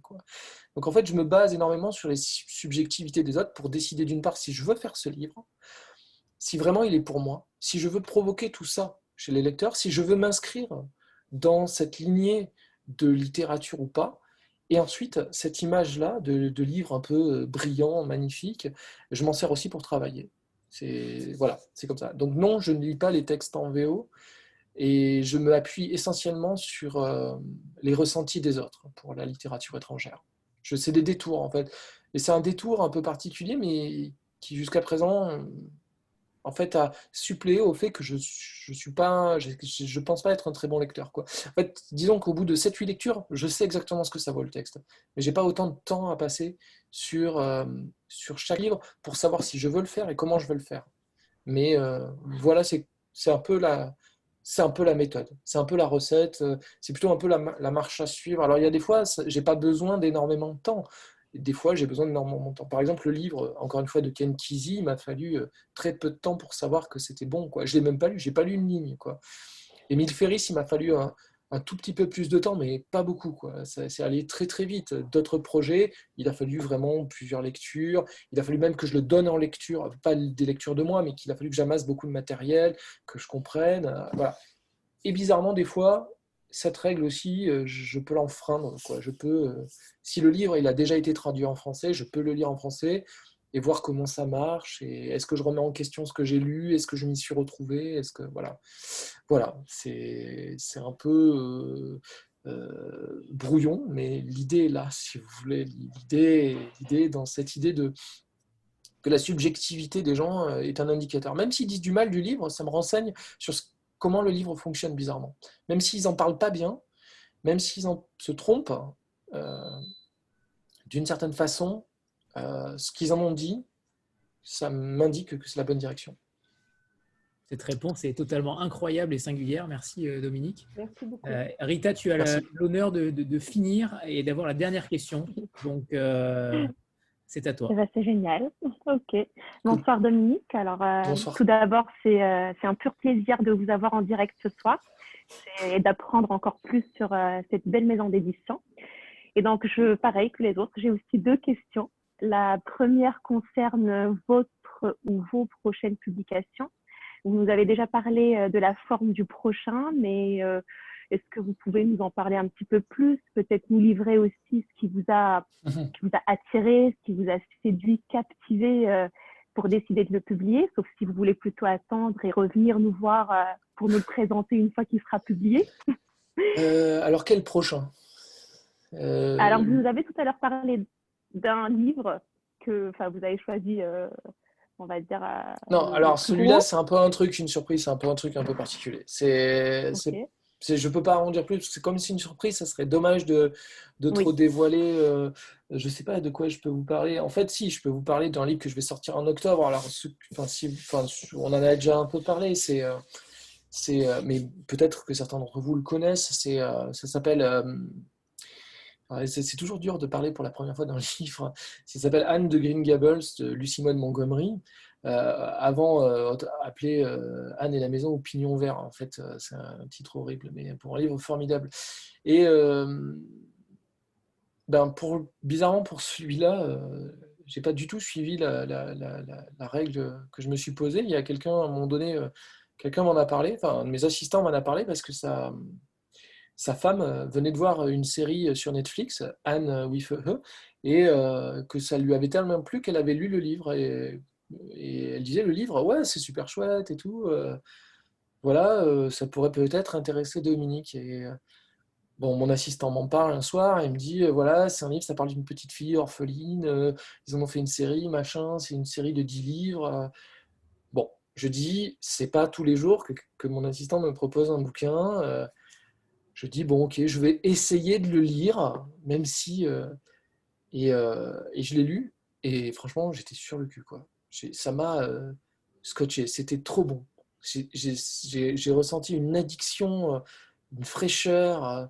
Alors, c'était pas traduit super parfaitement, c'était déjà bien, hein, c'était très chouette, très gratifiant, mais franchement, ça m'a soufflé. Quoi. Je me suis dit, non seulement je rencontre un personnage extraordinaire, mais une autrice que vraiment, mais comment, pourquoi ce livre, il est plus en librairie, il est plus partout en librairie Et donc là, tout de suite, je me suis dit, il faut que je le fasse, il faut que je le fasse faut que je le fasse, il faut que je le fasse le plus vite possible, il faut que, faut que je le lance, il faut que je réussisse. Euh, ça me plaît trop, c'est fun, c'est différent de ce que, tout ce que j'ai fait auparavant.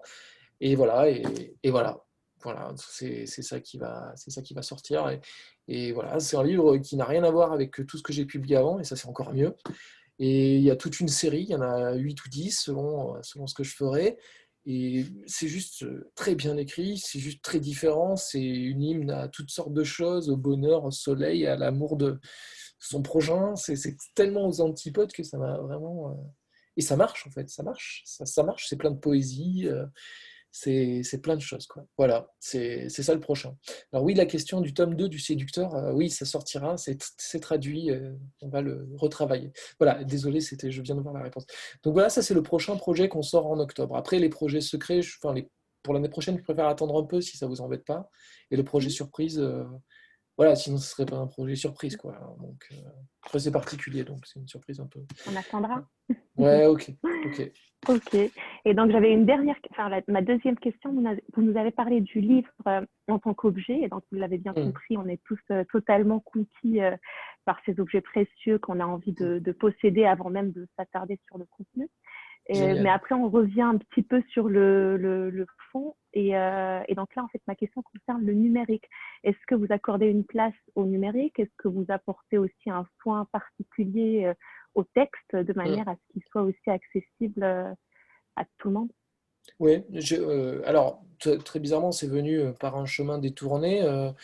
On, je ne publiais pas du tout numérique jusqu'à ce qu'il y ait un, pirate hein, qui, me, dit, qui, me contacte anonymement, qui me dise Ouais, j'aime beaucoup vos livres.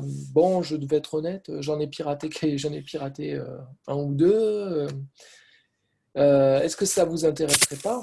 Que je vous les fasse et que, et que vous les mettiez quand même sur le marché, ça, au moins, ça aurait l'avantage que vos livres soient piratés avec des coquilles. Vous pourrez donner votre, votre, votre marque, votre touche à ça. Moi, j'ai dit, mais toi, tu es un gars comme j'aime. Quoi franchement, euh, tu m'as percé à jour. Et on va faire exactement comme tu as dit. Tu vas faire mes, versions numériques. Je pourrais les faire exactement comme je veux. Ça sera, les pirates n'auront plus à se prendre la tête. Ce sera exactement le, texte. Il n'y aura pas de coquilles. Il y aura tout bien présenté. Et c'est ce qu'on a fait. Donc euh, voilà, on accorde désormais une place à une édition numérique en parallèle à l'édition euh, papier. Quand on a les droits, on n'a pas toujours les droits, mais quand on a les droits, on le fait. Et euh, voilà, après, euh, voilà, que ça soit piraté ou pas, maintenant, je m'en fous. Moi, ce qui compte, c'est que ça circule. Après, c'est le net, c'est comme ça. On met un truc sur le net. Ce que je veux, c'est que ça soit lu. Donc, euh, quelque part, d'une certaine façon, j'encourage pas ça. Mais je ne le freine pas non plus. Je vais pas me battre. je vais pas me battre contre ça. Je trouve que c'est très intéressant. Si quelqu'un a tellement envie d'un livre qu'il est prêt à le voler en librairie ou à le pirater sur le net, c'est que j'ai réussi. C'est super. C'est super. C'est le, c'est ça l'envie, quoi. Donc, euh, donc voilà. Après, il y a d'autres versions numériques que j'aimerais faire, des versions audio. Euh, ça, j'ai très envie, mais c'est un autre domaine et j'ai très envie de, le faire. C'est une autre expérience. J'aimerais vraiment apporter ça, mais c'est autre chose. Mais le jeu m'égare. Si c'est bon Parfait, merci beaucoup. Dominique, on aurait encore des, dizaines de questions, mais on a assez abusé de votre temps. Euh, merci, merci tout simplement. Merci à, merci à vous d'avoir pris ce temps. Merci à vous, c'était super. Euh, voilà, on est, on est véritablement euh, très heureux et, conquis euh, tous de cette rencontre. On, a, on, en attendait énormément, mais je pense qu'on était, on était loin d'imaginer que ça allait être aussi formidable. Donc merci. Merci. Bon, bon ok, j'espère. Vous aurez sans doute des complaintes bientôt, mais bon, bon c'est pas grave. On a bien entendu tout à l'heure que j'aurais pas droit de savoir ce que les autres disent sur moi en négatif ou alors il faut que je demande à la personne en particulier. Bon, en tout cas, si vous avez d'autres questions, il ne faut pas hésiter à, nous écrire. Euh, tout nous arrive, enfin tout finit par m'arriver et c'est toujours euh, intéressant de, répondre à des questions techniques ou pas techniques euh, au lecteur. Voilà. J'avais une petite dernière question, Dominique. J'ai remarqué que sur les couvertures, le nom de la maison d'édition était, était quasiment jamais mis. Est-ce que c'était Il n'est jamais mis. Ah, il est jamais mis. Bah, c'est pour. Euh, étant, donné que la maison d'édition a tellement. Euh, comment dire Déjà très patente, déjà très présente, j'avais pas envie que ça soit présent sur les couvertures. C'est. Voilà, ça, ça, demeure une œuvre qui, qui n'appartient pas à la maison d'édition. Donc, euh, voilà. Donc, c'est normal. Je trouve que. Je trouve que c'est normal, ça m'énerve en fait de voir les noms des éditeurs sur toutes les couvertures. Le nom est déjà, ah, c'est super, je l'adore. Et euh, voilà, c'était normal de s'écarter au moins une fois euh, sur la couverture, d'être discret. Il y a des livres où il apparaît vraiment presque pas. Hein. Le projet L'éclaireur, il est très discret parce que c'est une œuvre qui dépasse euh, ce qu'on est. On est juste là momentanément. Et voilà, je trouve ça, voilà, je trouve ça, plus, plus délicat, disons, aussi, ou élégant vis-à-vis de, de l'œuvre de l'auteur. C'est très beau. Merci, merci à tous. Merci Dominique, véritablement infiniment. Merci. Euh, on a passé un moment. Merci beaucoup. Merci beaucoup. Merci, Dominique. Merci Anthony. Merci, merci Anthony. Merci beaucoup. À bientôt tout le monde. Peut-être pour une prochaine fois. Merci Dominique. Bonne soirée. bientôt. Bonne soirée à tous. Bientôt sur la boutique. Hein. Au revoir. Au revoir. Au revoir. Au revoir. Merci beaucoup. Merci à vous d'avoir écouté. C'était long. C'était chouette. C'était pas long. Génial. Merci. C'est cool. À bientôt. Bon appétit, une bonne bière et ça repart. Et ouais, c'est ça, il est temps d'aller boire là, je crois. vous, vous aviez prévu, Anthony, là. C'est pas juste, ça, il faut prévenir. Euh. Ouais, c'est vrai, c'est vrai. On refera ça alors. On refera ça mieux préparé. Ouais, c'est ça. avec, Merci Dominique. Avec tous des munitions. Au revoir. merci. Anthony, je me déconnecte là, c'est bon? Oui, je vais mettre fin à la réunion, c'est bon. Ok. Bon, mais Anthony, euh, on se reparle euh, par message. merci beaucoup pour tout ça. C'était super. J'avais peur, mais c'était cool. Quoi. Génial. Ciao. ciao. Au revoir.